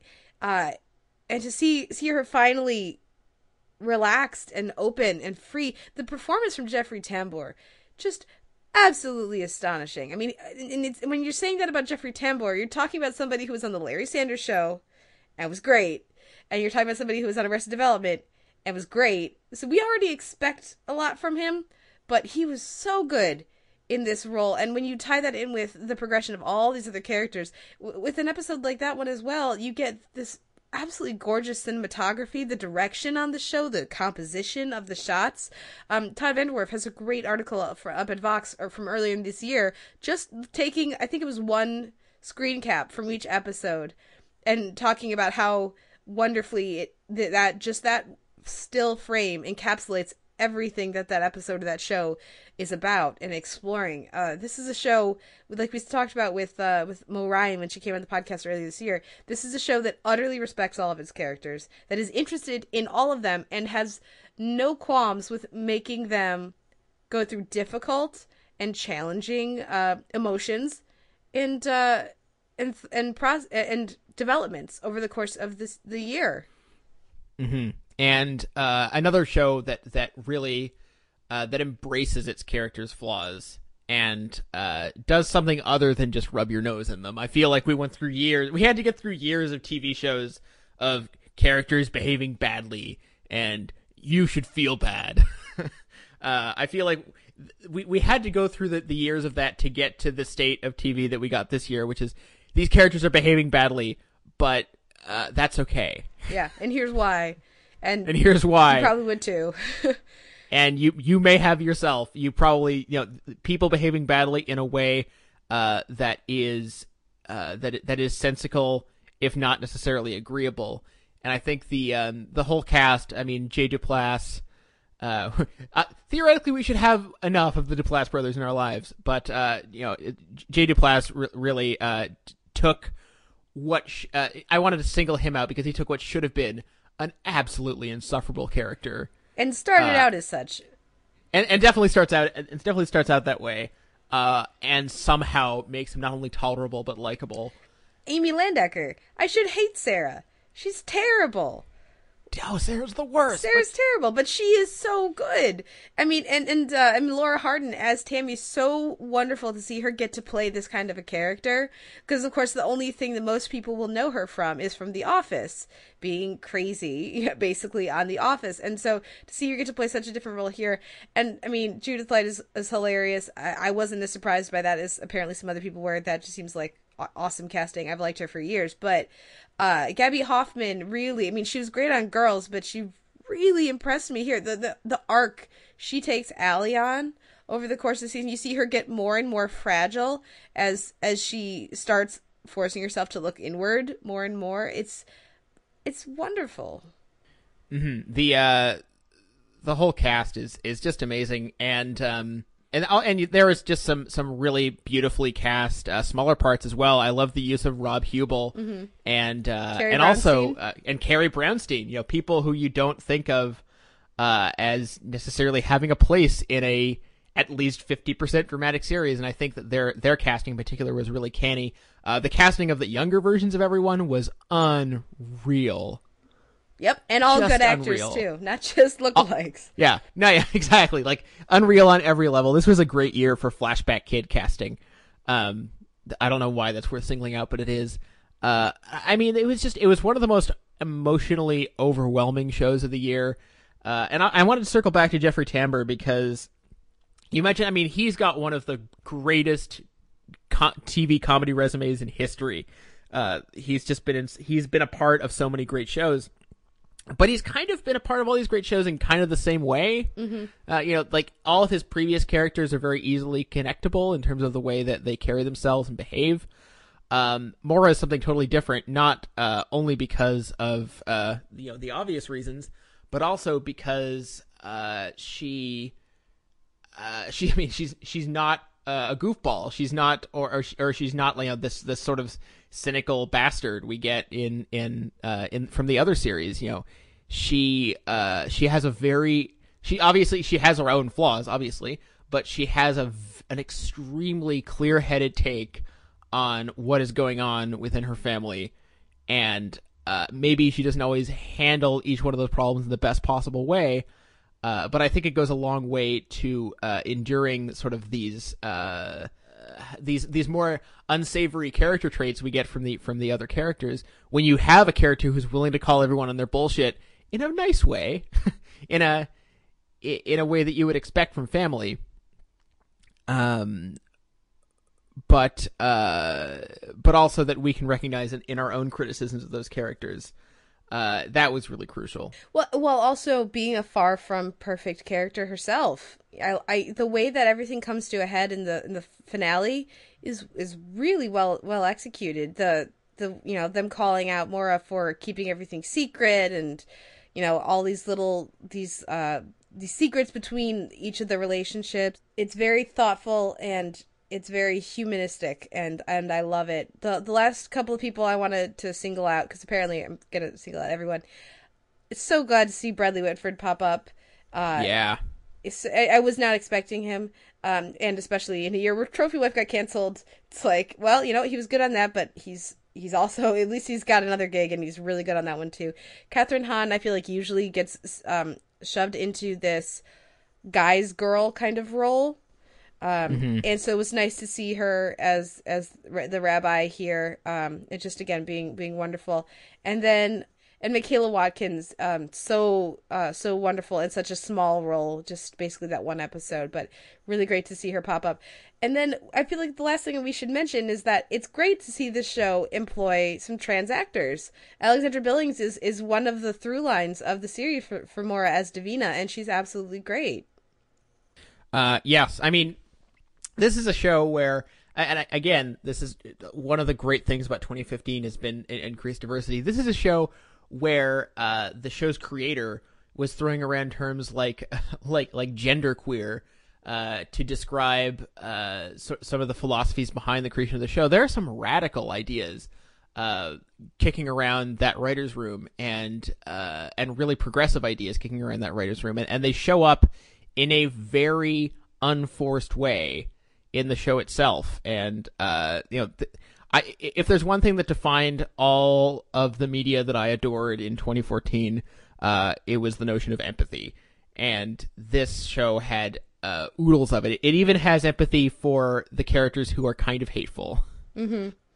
Absolutely. And it uh yeah, for me, like you say, empathy and another big one for me is respect. Respect for the audience, respect for the other characters, and uh yeah, is and again, it's a beautifully made show as well. Costuming, design, lighting, uh whole nine yards. This is a fully Dude, that world. opening theme. I love it. We're gonna we're gonna talk about that next week. Spoiler alert. Okay.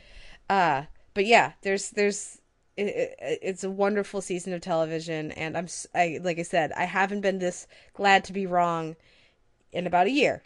Yeah, the only thing that I don't like about the show is the fact that if this is uh if this is what Amazon Slate is going to look like and they're releasing a whole bunch of new series next year, We're screwed. My, my, my yeah, we're fucked, man.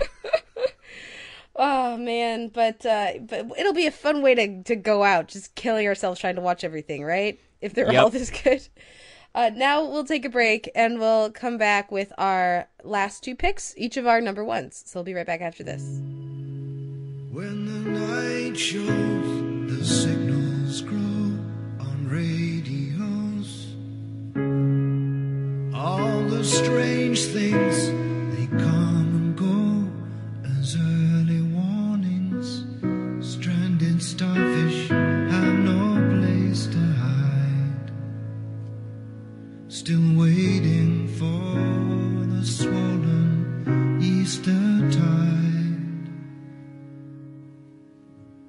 There's no point in direction. We cannot even choose a side.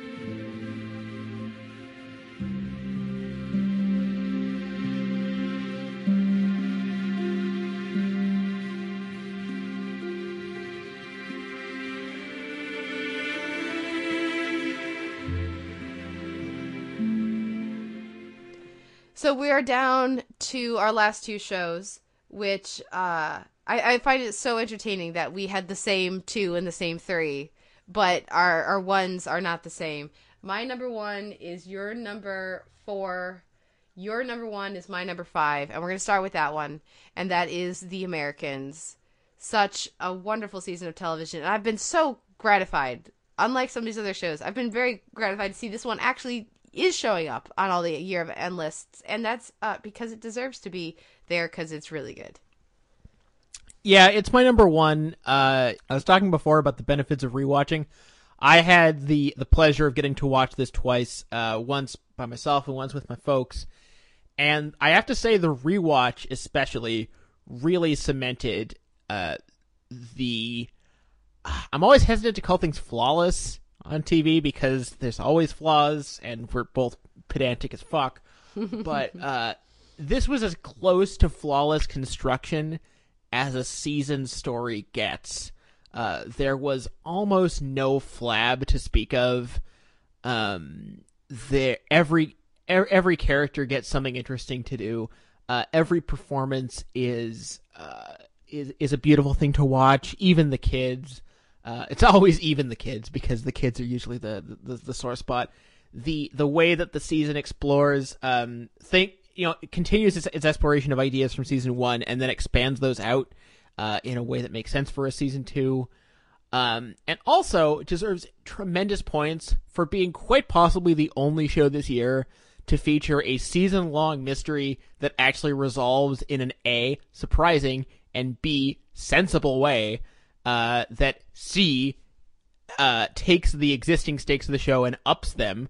Uh, that, that in and of itself assured it a top 10 placing, but I think it's, um, uh, it's once again the, the this notion of radical empathy, the fact that um, these ostensible uh, villains are the heroes of this show, uh, the fact that the ostensible heroes, uh, the CIA, um, let's just say that uh, you know uh, the Americans picked an excellent time to feature CIA antagonists. Can I just say that? this was also one of the very few shows to improve this year. To go from a strong season one to a better season two.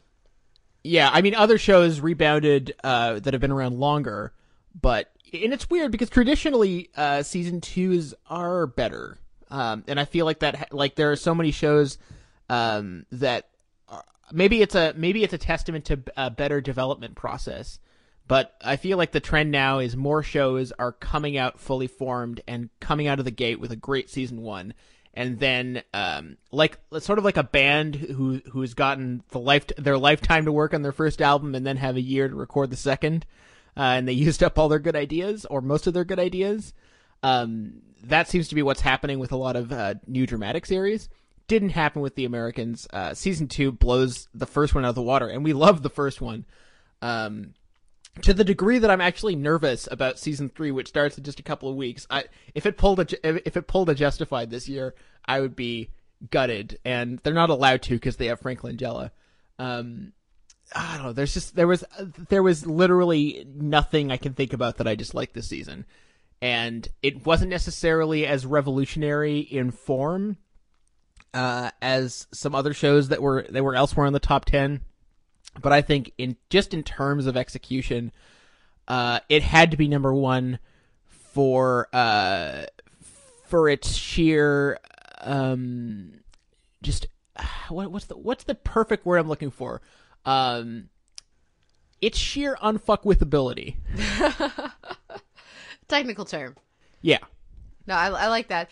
Um, the reason I have it at number five and not at uh, number one the element that the single element that probably took it back just a notch for me is as great as the performances are and as well constructed as so much of the season is there are a couple things that didn't quite work for me and a the big one at the end in the end game was the the um the Stan and Nina resolution because I didn't believe for a moment that Stan was to betray the US for her and I don't know it and again, maybe it would benefit from a rewatch with this, but at the time when I was watching it, it felt like I there was supposed to be some doubt, and I never had a doubt eh, from a level, a character level, but also from this is only season two. This isn't gonna happen. This is a big turn. If this is gonna happen with Stan, it's not gonna happen in season two. Um, so that held it back. There are a couple little things like that that did hold it back a little bit for me.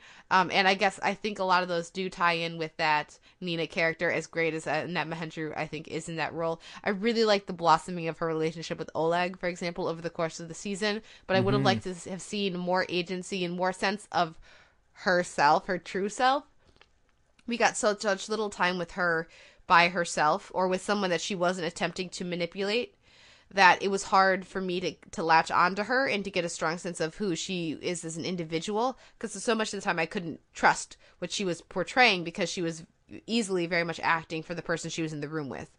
Um, so so those are the little details that for me held it back just a bit. But you're right, it is an absolutely fantastic season of television. And when I talk about moments, first of all, Lee Tergesen as the villain of the of the season really is Holy shit! Yeah. so great. So oh man, he's he's he's absolutely credible and uh you say unfuckwithable threat. Absolutely. But gutting moments, the realization of their friend's son and the way that ties back into such a powerful end of the the first episode. It just I because I, saw this episode and I saw the climax of the mid-season climax of Fargo within like a day of each other, and I was just Mhm. like destroyed. I was like, no. yeah, this was an incredible year for for shocking TV violence. Um, and this season uh, was was no exception. The uh, I mean, this show's uh, bench is so ridiculously stacked. I mean, all they did an incredible job making us care about what was happening at uh, everything happening at the Rezidentura. That stuff should not have worked. I mean, that it, it just shouldn't be. I mean, we're we're spending time with a bunch of uh, bureaucrats essentially, um, but the performances are so good. Uh, I want to single out Costa Ronin as Oleg, one of the best new characters of the year. You, eh, he just seems like such a shit when you first meet him, and he grows on you in the most organic way. And uh, his and, and Nina's scenes together were ju- were just fantastic. The fact that I mean, I already praised Jane the Virgin, but I think actually, uh, The Americans is probably the show that features the most subtitles uh, of, of anything this year. There's so many scenes that are strictly in Russian, um, and uh, th- that stuff was amazing. Uh, I also wanted to mention um, Lev Gorn as Arkady uh, Arkady Ivanovich, and he's being bumped to regular next season. Which, yes, uh, love that character so much. Um, I mean, just it's so stocked with great performances. Um, I'm even just I'm just looking through the uh, through the list now. I mean, Wrenn Schmidt didn't get a huge run on the show as as Kate, but I think she got some really great stuff to do. Um, the I, I, I love that that being uh, I love the the sort of running element that being the Jennings's handler is the world's worst job, and uh, I I hope that continues. Uh, but I mean, we're we're sort of dancing around, um, you know, the show's main draw, which is uh, Matthew Rhys and Keri Russell. I mean, holy shit, their dual performance is one of the most magical things on TV. Yeah, they're fantastic together, and they're great individually, but they're they're even better together. And uh, watching their progression over the season, having them be a team this season, very much so uh, after the events of last season, was, was uh, effective and gave them some of their best uh, material so far. And I am utterly fascinated to see what comes next, because if there's Mhm. anything that could tear that apart, it's what happens at the end of the season and the decision they are forced to make.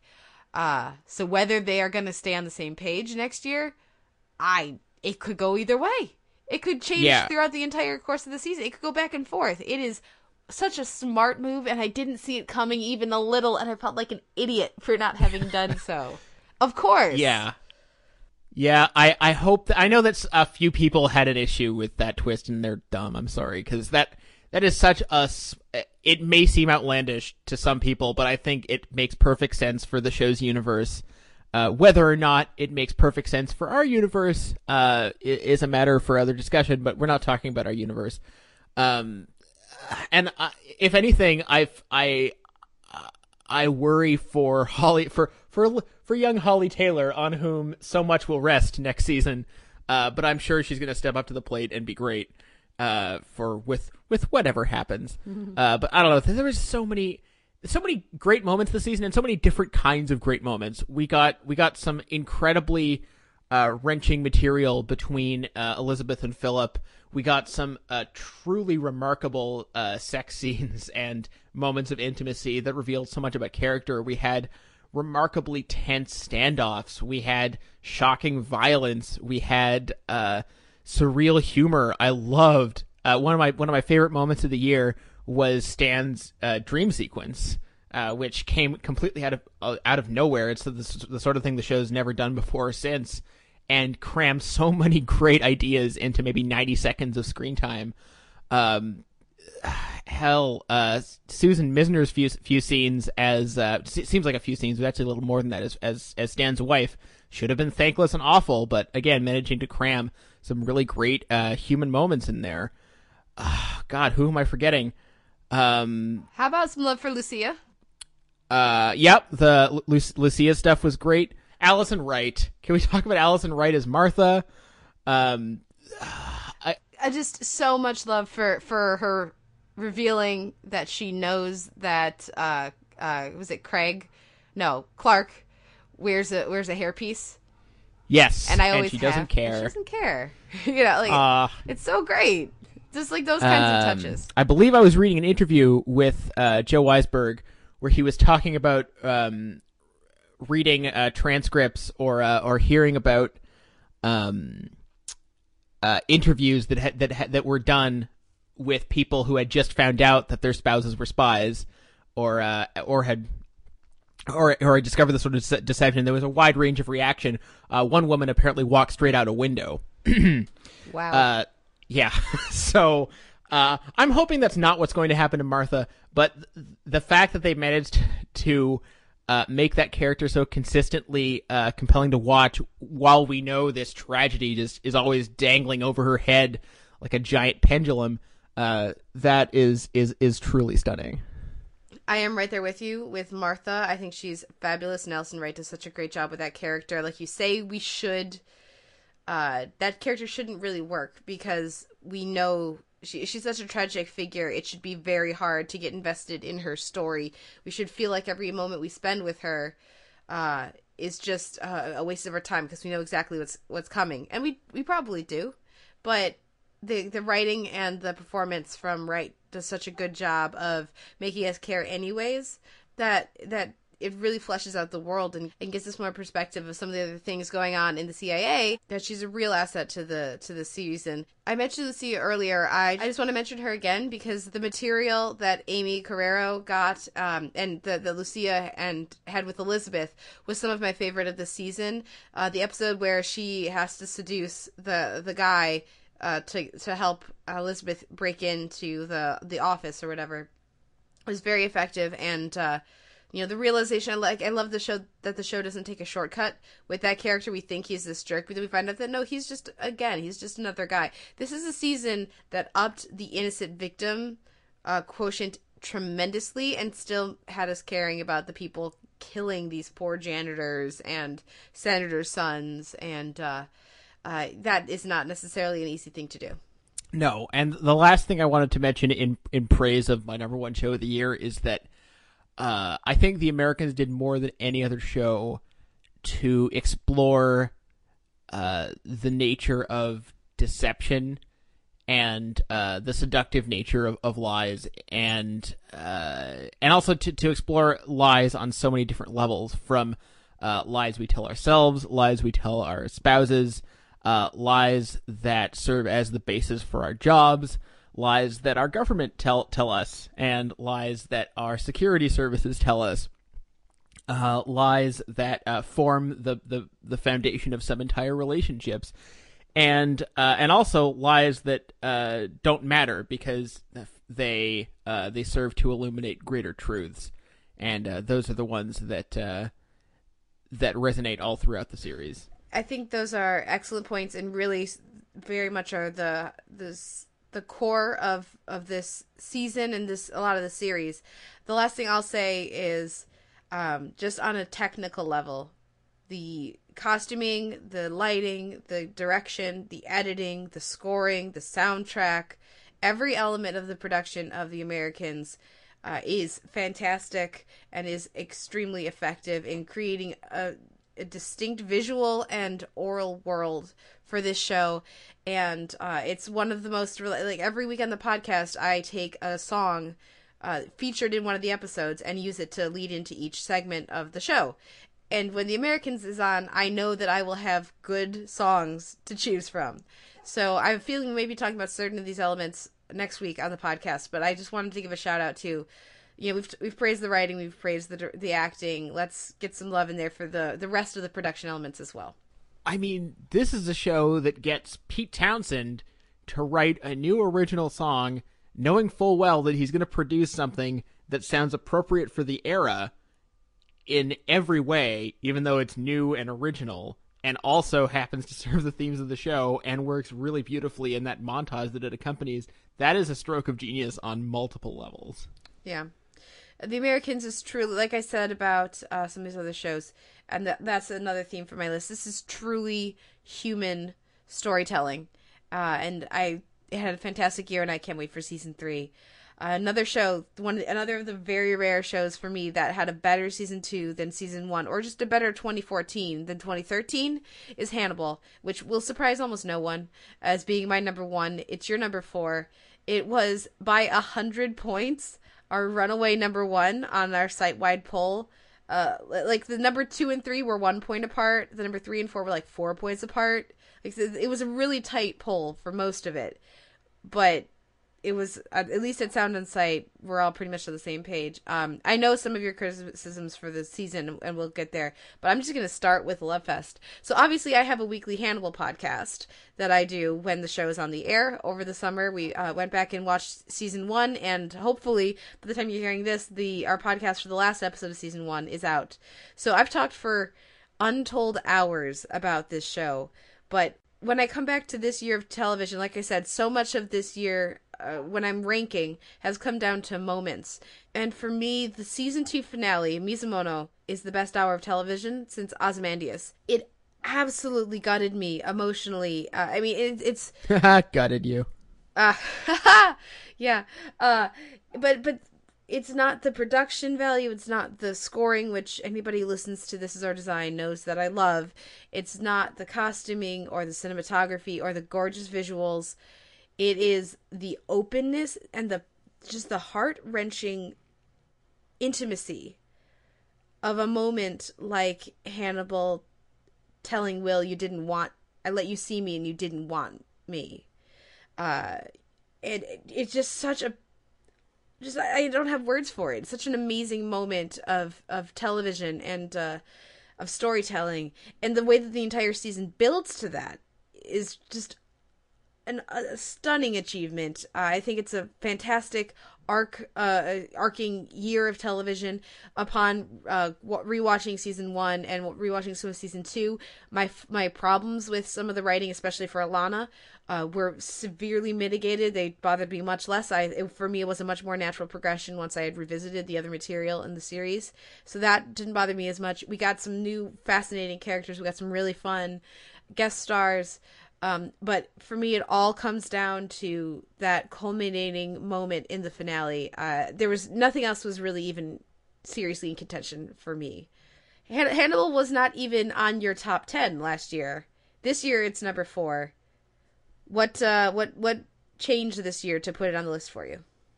Um, it's hard to say. I mean, I think that uh, Hannibal is the one that I wish I'd had time to rewatch. Uh, I I only got to watch it really once, uh, and I can't say that I it it overwhelmed me emotionally the way that it did you. I think for me it it it would have been fraudulent to not have it in my top ten, just on the basis of aesthetics purely, if nothing else. I mean. Uh, what Bryan Fuller and his uh, team of directors and cinematographers um, and uh, Brian Reitzell on on handling the music. What they've done, what they've accomplished with the show is just unbelievable. Um, even if the show featured no dialogue and had no scripts, um, you if if they just if if they were just filming interiors and bodies uh, for an hour a week, uh, it, it would it would merit placement here. It's um, just what they've what they've been able to do, you know, in terms of taking such a familiar set of characters, such a familiar world, and uh, turning it inside out and turning it into this uh, impressionistic fever dream of uh, gore and uh, and and in, interiors and smoke and uh, and color and uh, and other other wispy things uh, just is is unbelievable, and I'm not describing it very well because it's so unbelievable. And the fact that this is happening on a net on on NBC and continues to be a thing that exists is the greatest miracle of television on 2014 i- i- of of 2014 uh, by a long shot. And the fact that we're getting a third season is ridiculous. I cannot wait for season three uh, at all. It's gonna be it's gonna be fabulous. I've stayed away from all the trailers. I've stayed away from all the set photos and everything. So I don't. Uh, I've had a couple people mention things to me on Twitter. Um, if you're listening, guys, please stop mentioning things to me on Twitter. I'm trying to know nothing going into this uh, next season. Uh, I share your passion, but I'm trying to not hype myself. But I mean, this season not only focused in in a new and fascinating and disturbing way on Will and Hannibal. It also, I mean, we all know the Hannibal Lecter story in theory. This season surprised some, the end of last season, I should say, by flipping it and getting having Will uh, be imprisoned. Uh, I wasn't surprised by that. What I was surprised by is how well, how much they managed to mine from that material with him, or your main character, basically. Because for me, uh, in season one, Will was the main character, is locked up in a cell. How do you make that compelling television for five or six episodes? And they managed to do it by uh, this season gave us uh, the really fun progression of Chilton. Uh, got got to be more hilarious than he's ever been and more tragic than he's ever been. It gave us recurring uh, the returns of uh, Eddie Izzard as as uh, Abel Gideon, who was just a blast in his couple of episodes. It gave us more Gillian Anderson, so wonderfully steely and cool as Dr. Du Maurier. It gave us one of the best fight scenes this year. We're going to talk more about that next week. In the opening, like it's very rare that a season opens with a flash forward, and the, the the viewers and the show don't come to regret that. But it absolutely worked this season. We got uh, it's just and I know some people didn't like this performance, but for me, it was a delight. Michael Pitt was so fun, so ridiculously didn't like the- Michael Pitt? Some people didn't like Michael Pitt, but he was great. Katharine Isabelle also great. There was so much to love in this season. Like I forget that this was this year because it was so long ago, and the the two halves of the season are so distinct that the first half feels like it must have been season one, even though it, it, it really wasn't. But again, for me, all of that comes back to the intimacy of this of this relationship. And the no show affects me more. And again we'll talk about a couple i want to go into some scoring things but we're going to talk about that next week with musical moments. Uh but there are some just viscerally uh, I mean, this is this is a show for me. This is a show where one of its main characters sits down on the harpsichord uh, to to compose something, and I just like get supreme Wiggins because they use a bunch of tritones. Like this is a show that is so in my wheelhouse. It's ridiculous. Uh, so so obviously I'm a bit biased here, maybe, but I don't care. It's my list. I can put whatever I want wherever I want, and uh, again the the the depths that this season explored with Will. How far are you willing to go? We've seen show after show be about uh, crime procedurals, crime serials, uh, and a character has to touch the touch the edge of darkness in order to catch the bad guys, that kind of a thing. And Those are jokes compared to the the trauma we see our character, our, our lead character, one of our lead characters go through, and the the level of humanization of a monster like Hannibal Lecter. Uh, is it humanization? Uh, I guess that's that's uh, an argument for another time. I mean, the I think the the smartest thing that Bryan Fuller did with Hannibal was he made Hannibal inhuman. I think he, I mean, by a really superhuman, I guess we should say. He he transcends human. He is somewhat part of humanity, but he also transcends it. He is uh, more or less Lucifer uh, incarnate. He has human entanglements, but they're uh, they seem to be somewhat ephemeral. But then when we get that moment in the finale where you see just how much Will has hurt him, that is completely relatable. You, you're not going to convince me that people have not felt that. Obviously, not when they're they're friends. But uh that sense of rejection or that of loss of you thought that you could trust this person. And the fact that the, the show makes you relate to and understand and feel for hannibal in just that moment. Obviously he's a monster. Obviously you know like they say on the show he's smoke. How do you catch the devil? But in that moment he's the most relatable figure in the world.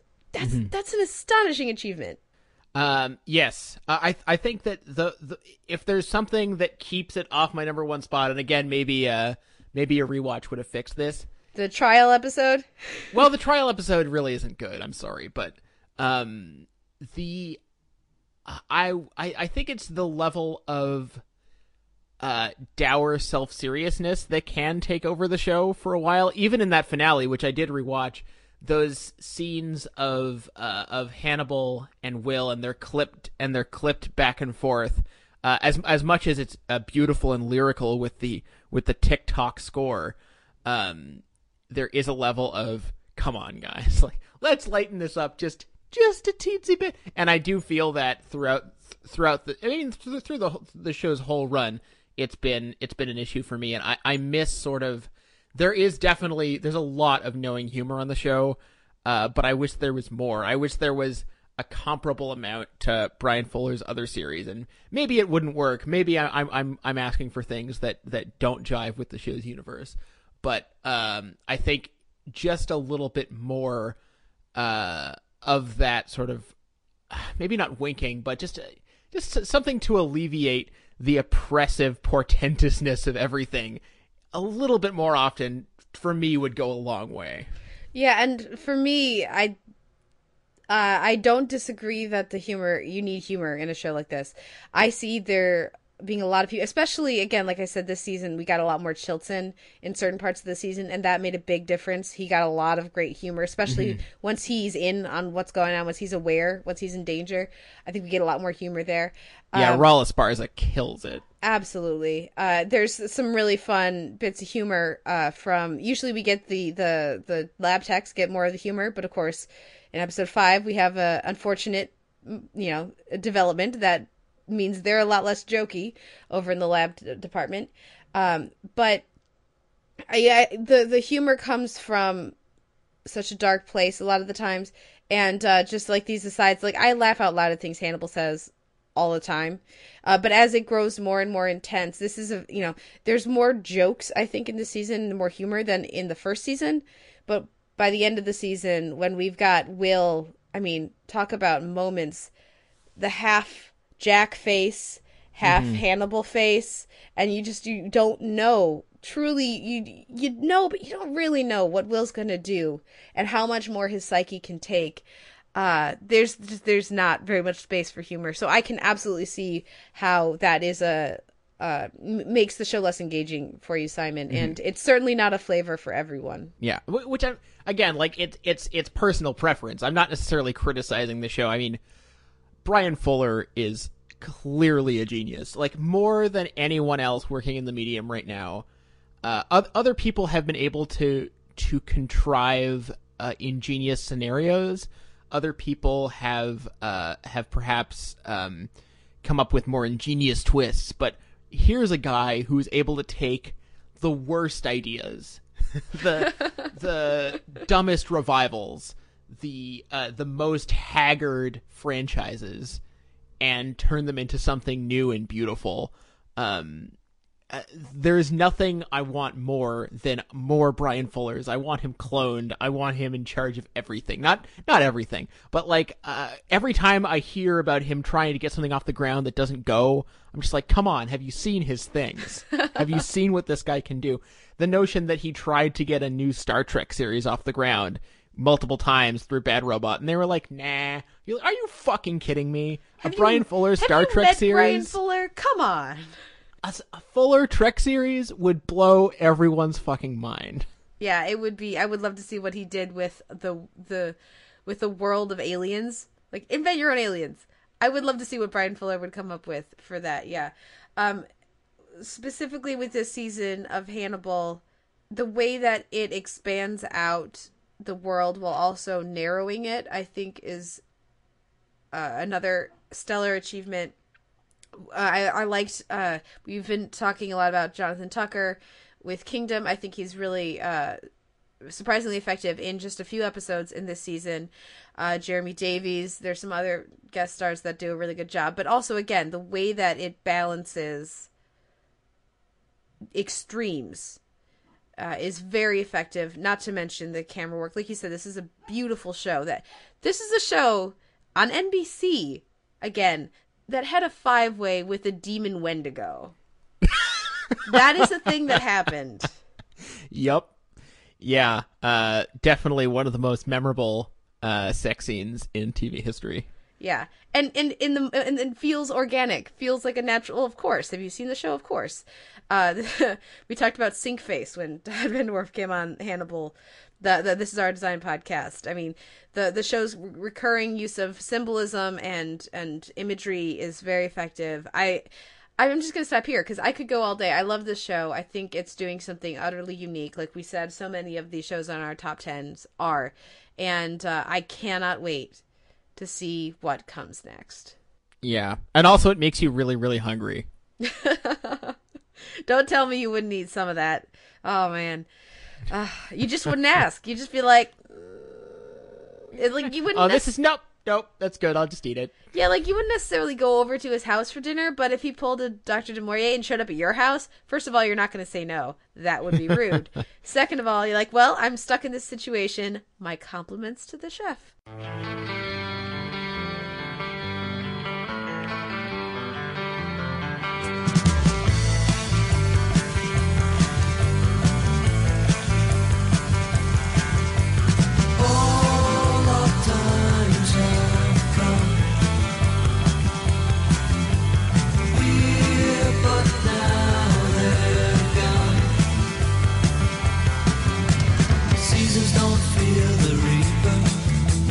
Wind, the sun, or the rain.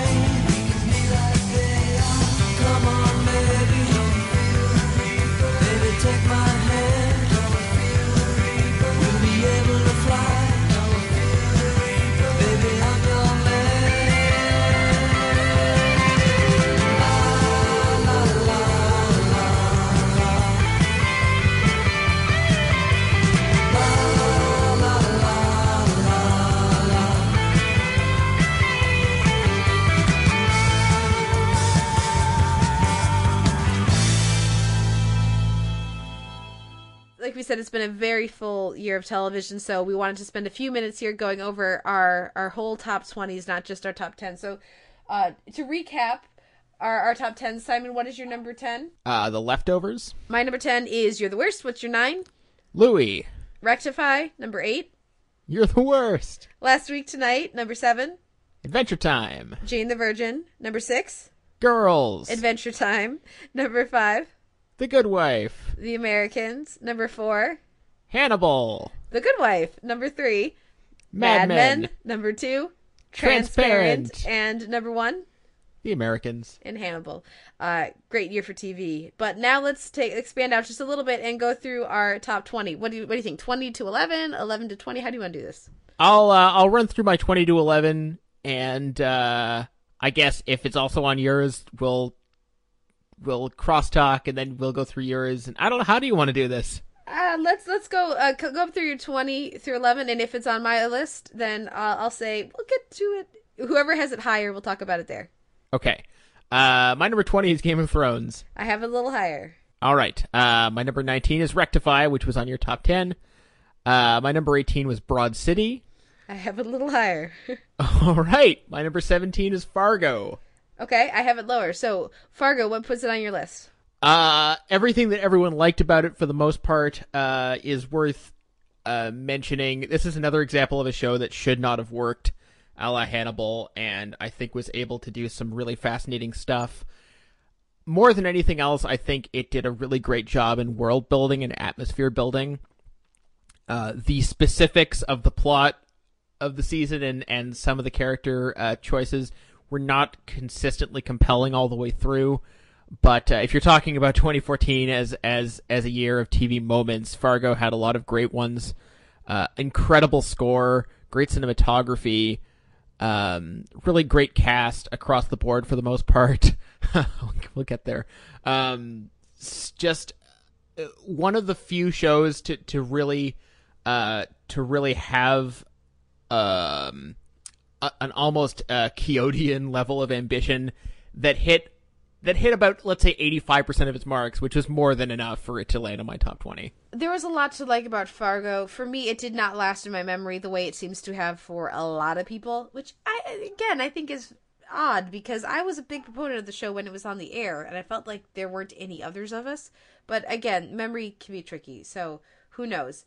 Uh, one of the things I really appreciated about Fargo is that it was one of the first shows of the year to really embrace the middle class and uh, that that underrepresented group of uh, Amer- Americans or, or people that uh, in television, you know, that work for a living and uh, live in manageable size houses and have you know real issues.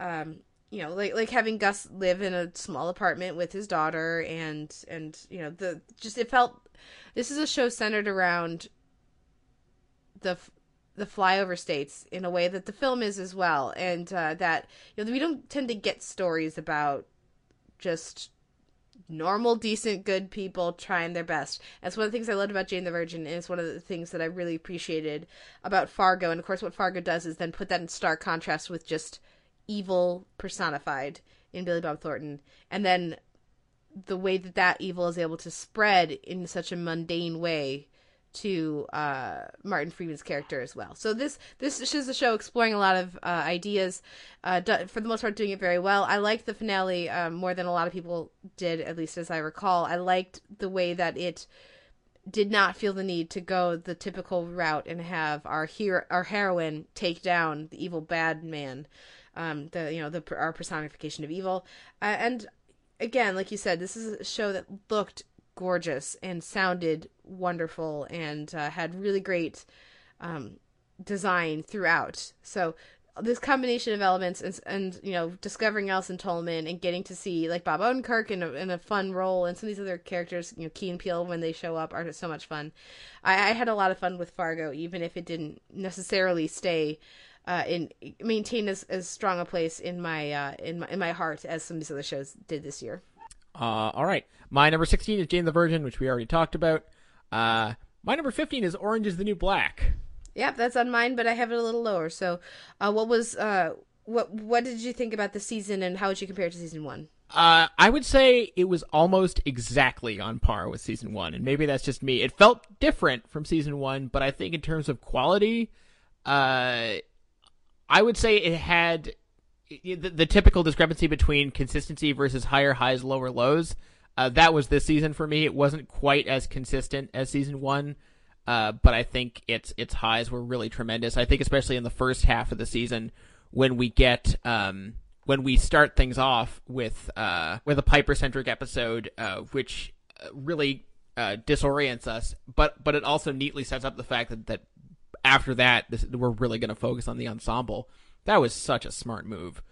Um, I had some issues with uh, the way this the season wrapped up that seemingly no one else did. But I mean, this is still uh, one of the warmest, most humane, funniest, uh, most refreshing shows uh, around, and I, I it, it completely it. It's not that it, it you know it's probably it, it was probably top ten last year. I don't remember. Uh, the fact that it's lower this year just means there's more good shit kicking around. Yeah, it was a really strong season of Orange is the New Black. The reason it's so low on my list, it's my number 19, is that I didn't feel the same compulsion to watch right away. It took me, like, this was a, a meal I kept going back for another bite of over the course of the year. Whereas with the first season, I had to keep watching. I was in line for Comic Con, ignoring everyone around me, ignoring the con, sitting in a in a in a corner watching Orange is the New Black because I needed to see what happened next. This season uh, didn't have that that same energy, but it did have plenty of strengths. Um, like you said, they focus on the ensemble in a really great way. I loved spending so much more time with Poussey and and getting to to know uh, you know, like that's really exploring that relationship with her and Tasty was great. I loved what we got with Red. Um, I I really liked V as a season long villain, and I was very grateful she is a season long villain. Uh, I love that end of the season moment that you were less interested in, uh, and yeah, the, you know, because we got less time with Piper, the time we did get, I think I valued more. I really liked the episode uh, that uh, where she goes on furlough and we see her family a bit more. Uh, the other thing that kind of lowers it on my list is just the stuff with her uh, fiance and and best friend. That was way less interesting to me. I did basically could have had most of that cut and been just completely fine. Um, so there there are a few elements that were less successful for me, but on the whole, I did enjoy it, and uh, I was, man, I I am more concerned for Natasha Lyonne's character than almost anybody else in television when she is staring at that that heroin at the end of the season because you know what's coming. It has to, or else they wouldn't have had her made such a big deal of when she turned over the packet earlier in the season. So, uh, I am not looking forward to that part of season three as much as I am looking forward to the return of Orange is the New Black. Jenji Kohan's doing some tremendous work with the series, and it's on my top twenty. Yep, and that is that is no small thing. Uh, next up is my number fourteen, Over the Garden Wall. Which is my number eleven. It's a little higher for me, so we'll All come right. back to it. Uh, my number thirteen, I don't think is on your top twenty, and that's Olive Kitteridge. No, it's not. uh, which I think uh, suffered from timing, uh, just because we, I think we were so emotionally burnt out by the end of the year that we weren't ready for Olive Kitteridge by the time it it it it came up at the end of the year, and uh, it, it was another one that I wish I'd had time to watch again. I feel like it could have been even higher, but. I really have no complaints uh, about this uh, miniseries slash long film, if you'd like to put it that way. I think it was way more successful for me than HBO's last sort of prestige uh, miniseries of this sort, which was uh, Mildred Pierce, despite that being directed by the great Todd Haynes. Uh, this was, uh, if, you, if you want to talk about a celebration of regular folk, uh, they don't come much more regular than the characters of Olive Kitteridge. Uh, Frances McDormand is stunning in this, just uh, just an absolute steamroller. Um, John Gallagher Jr. made me not think about the newsroom for five minutes while while he was on screen. So congratulations to him. Perhaps he does have a future after all. Um, I mean, uh, I, I I won't go on about it at, at length, but um, there were uh, I, I watched it in in over the course of a day, which I think is is uh, how it how it should be watched if at all possible, and uh, just so many uh, sharply and beautifully observed moments. Uh, Richard Jenkins just breaks your heart as as he is wont to do uh, on just about everything he's on.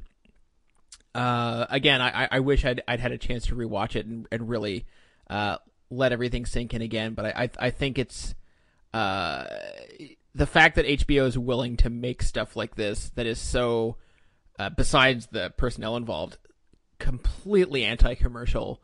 Uh, I think, and so unsexy on its face, uh, is a really great sign. I, don't disagree with anything you said. It didn't crack my top twenty.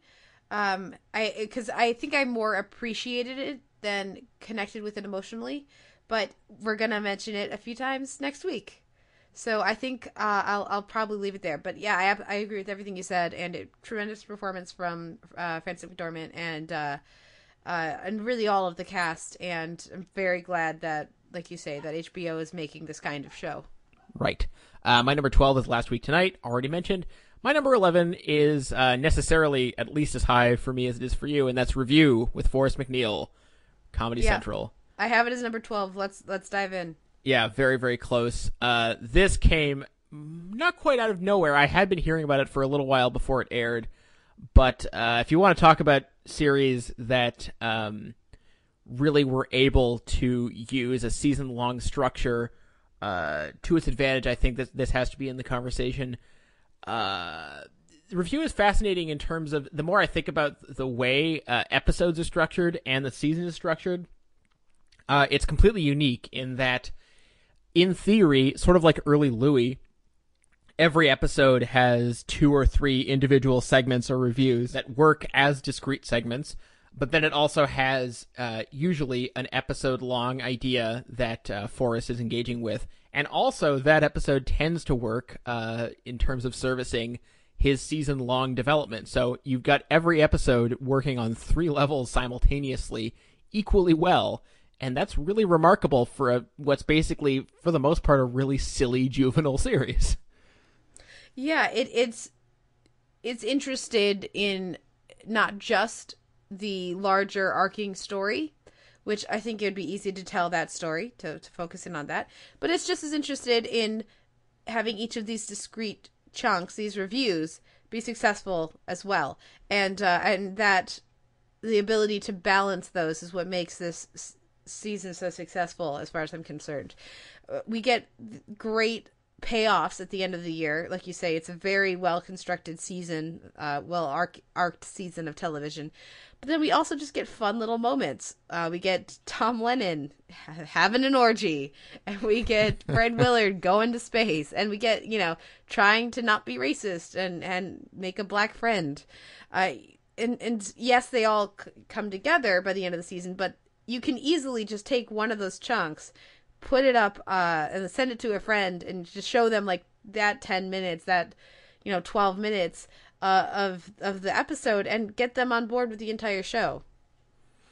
Uh, yeah, and and just little things that that built up in in a like for for a series that you know features all sorts of you know sex gags and and like puerile humor of like the lowest uh of, of the lowest nature. You had these subtle ideas and subtle jokes that developed over the course uh of the season, character based ideas, like everything with AJ Gibbs, uh, played by Megan Stevenson uh just the way over you know she she just seems so like perky and blank at the start of the show and then they gradually build in these these these background details and other ideas and when she takes over at the end of the show it makes perfect sense and it's such a great payoff hmm Yeah, the the supporting cast is great. James Urbaniak is great as the producer. Um, the uh, Jessica St. Clair maybe Yeah. is the wife, and she's so much fun. She's great on playing house too.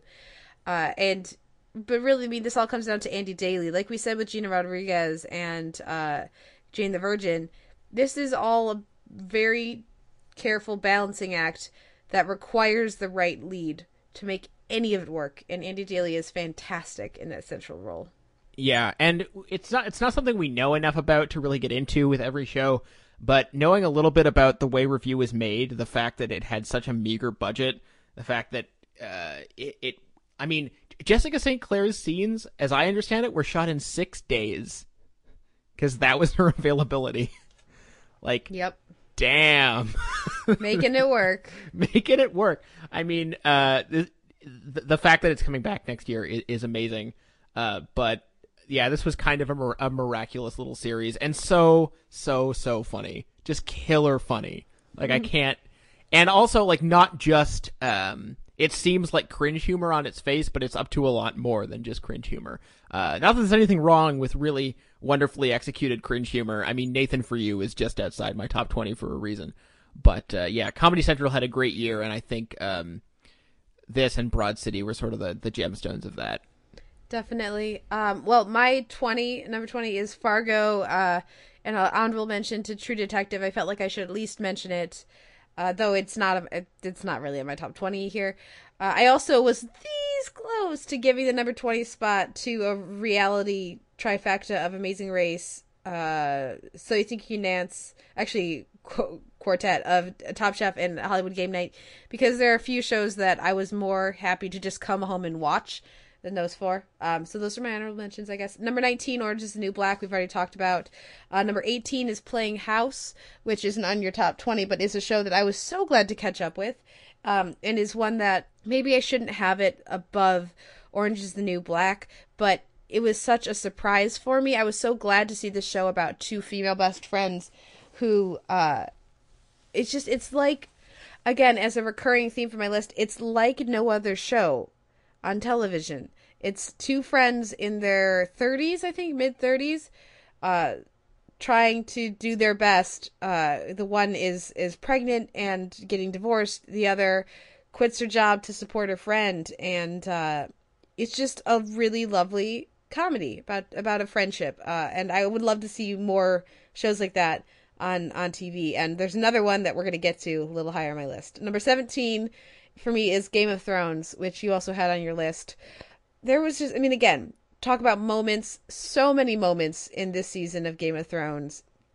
It's easy for me to forget this one with recency bias, but I, I need I knew I needed to make some space in my top twenty, if only for the series of really effective character conversations that we got in this season of Game of Thrones. Why why did it crack your top twenty? Uh, I'm not sure if it was the best season of Game of Thrones, but I think it it definitely had a lot of its highest highs, and you know it had a couple of niggling issues as well, obviously. But um, I think that Benioff and Weiss uh, have made a lot of really smart decisions about uh, about pacing, about what to take on uh, in terms of, of the source material, which I haven't read, but from what I understand, um, you know they've they've got they've gone full steam ahead with things that people may not have necessarily expected, and uh, I think it's mostly paid off. I think they're facing some very interesting challenges uh, over the next couple of years. Um, I really, really hope they stick to their game plan in terms of number of seasons and uh, and and series length. Uh, I mean, there's nothing. Uh, again, these are all singular series. There's nothing in the history of television quite like Game of Thrones in terms of scope and ambition, and uh, and the fact that it hits uh, that it hits its mark so often, and is able to craft um, such uh, such an indelible portrait of such a woolly, sort of unwieldy universe uh, is is really incredible. Yeah, it's this is epic storytelling, and it does it through character, uh, through small scale character drama, and the the combination of those two is very uh, successful as far as I'm concerned. And I mean, the reason that we care about uh, the the Viper and the Mountain fighting is because we really care about Tyrion, and because we just saw his awesome trial scene the week before. Uh, and the reason we care about that is because we really care about Tyrion and Shae, and when that falls apart, it's gutting. So the the way that the show has managed to take what could be a very um, stuffy sort of political, you know, royal royal drama, and and add these fantastical elements while never losing the intrigue and uh, emotional basis of these relationships. Uh, it just it they've done a fantastic job with this series, despite all of the many problems we may have with it, particularly this season, particularly with some with some tone deaf scenes and just I don't know how they didn't know what they were making, but whatever. Uh, as a whole, this this season is an excellent season of television and um, one of the best for a very solid show. Yep. Um, my number uh, 16 is Broad City. And when I talked about uh, playing House being a show that centers on a female friendship and how we need more of those, the other one that came to mind for me, of course, was Broad City. Uh, what, and again, this is another one I have to thank you for getting me to watch because it, you know, I wasn't on board in the first few episodes. It took a while for me to get there, uh, but I'm so glad that I spent time with with these uh, with with Abbi and Ilana. What puts it on your top twenty? Uh, I mean, you would think that we didn't need another series about uh, young people in New York being young people in New York. But I think what Broad City was able to do very quickly was establish its voice as being completely distinct from what seemed like its most natural relative, which was girls. Broad City is absolutely nothing like girls, which is, um, you know, you know, despite being a show about girls in New York, uh, that's literally all they have in common uh, these these characters are not hip. They're not. Uh, they're they are in no sense uh, cool, nor and they may be trying to be, but uh, this is really a show about dorks and losers. And uh, but lo- you know, lovable dorks, lovable losers. Even though, uh, as with many other characters we've discussed this year, they're they're deeply flawed, deeply deeply flawed humans.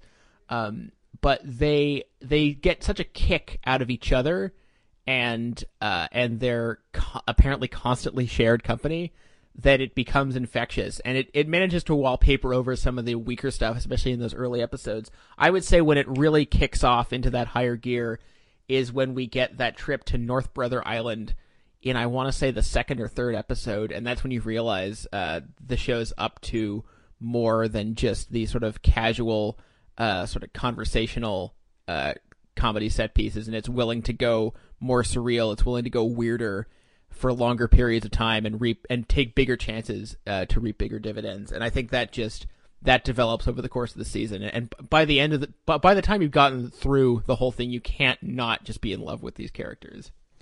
the the episode that really crystallized it for me, as I recall, is the the one where they're they're trying to get to like a reunion or a concert. I can't remember exactly what the instigation instigating element is or or um, why they need to get to the bus station or whatever it is. But that watching them together, uh, that group was so effective, and and the the friend who the old friend versus the new friend you know and all of that really exploring the, the dynamics there. And that was also um i always enjoyed hannibal hannibal buress uh but but that just took it to the next level for me with that character. I think his inclusion was so important for getting us to like Ilana yes? Yes. because he bring that character brings out the best in her and makes her so much more grounded and and likable. Uh and then like you said by the time you get to the end of the season it's got one of the best season finales this year. And uh just the set piece of it the dialogue the performance the even the throwaway gags with amy poehler in the kitchen. I mean this is a really strong really satisfying season finale. And uh a comic voice I'm very glad to have on my TV. We're going to talk a bit more about it next week. I keep Yeah. saying that. We're going to talk Yes. about a lot of shows next week, guys. Yeah. Uh, but yeah, it great season. I would just add to that that both actresses are tremendous physical comics, which is something that like you know we've we've got a lot of of of comedy series that are great for you know patter or uh, or you know witty dialogue dreamt up in right in in in really funny writers rooms, and that's all great. Or you know great improvisers or whatever, but uh, these are these uh, these actors are both willing to go to ridiculous physical extremes for if, for the sake of even a tiny laugh, and that's a huge boon to a show like this. Yeah, it was a yeah, they're both very game actresses. Uh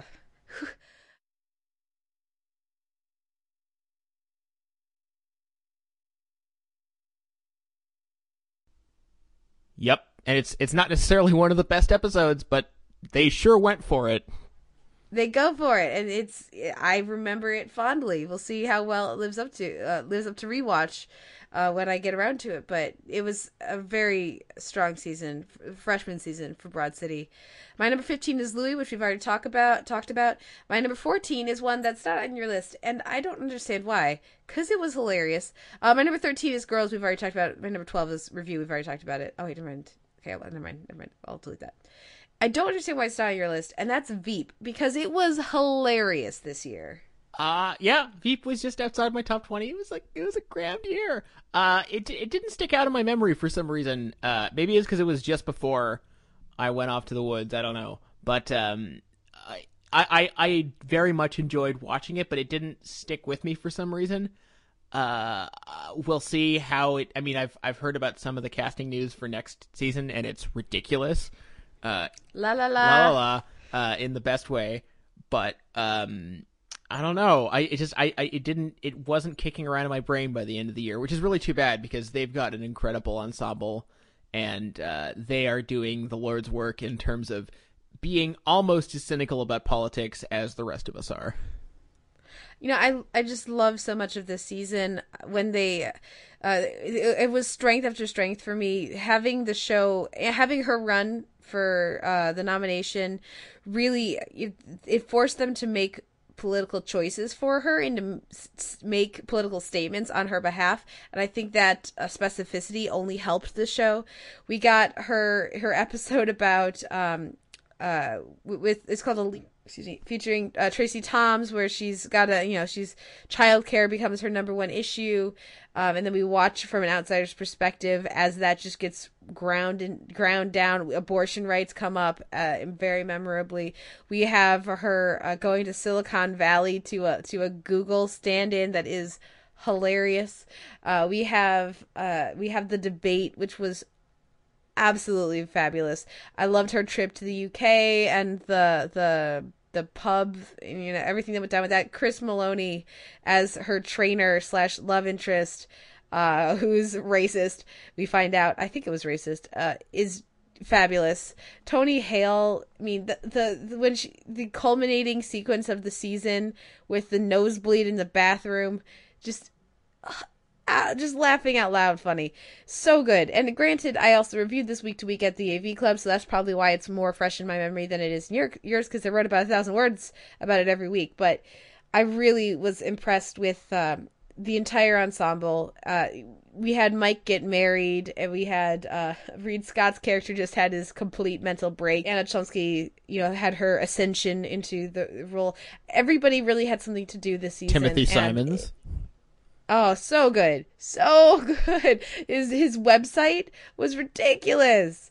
Uh yeah, it was it was a very fun and uh definitely the strongest yet season for Veep. So that's why it is my number 14. All right. Uh number 13 is Girls. We've already talked about it. Number 12 is Review. We've already talked about it. So the last one we're going to talk about here is Over the Garden Wall, uh, which is my number 11 and your number what? 12 or 13? Uh, it's my number, shaparapow, uh, 14. And it's one that we already have done a DVD shelf about, so I think we can keep this pretty pretty quick. But just a beautiful couple hours of television. I love the animation, love the storytelling, love the craft to the season, love the combination of humor and heart, and you know, crushing uh, sadness at certain points. It's it's a bunch of again theoretically strong flavors mixed together with very deliberate care in a way that captured um, captured fairy tale and captured childhood storytelling while also uh, adding in the nostalgia and uh, perspective of the adult viewer. So just everything combined to make Over the Garden Wall one of my favorite experiences uh, on TV this year. I just, I, at the risk of going on too long, I'll just concur with that, and also one of the best original soundtracks in recent memory. So good. Again, we'll be talking a little bit about that next week.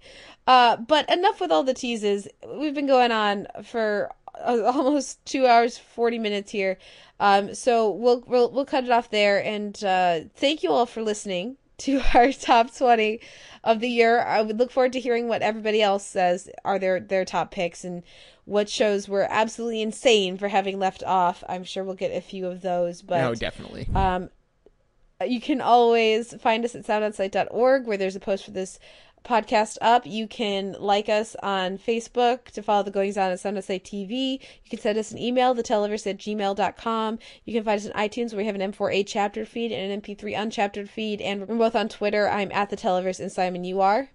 At Sucker Howl. And uh, no question for the week. Just let us know what your top ten or top twenty shows are for this year. Uh, I look forward to hearing from you guys. But but that's gonna wrap it up for now.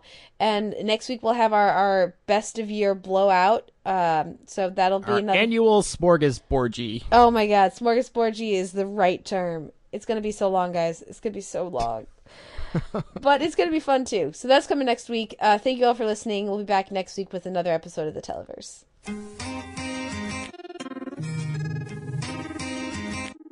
うん。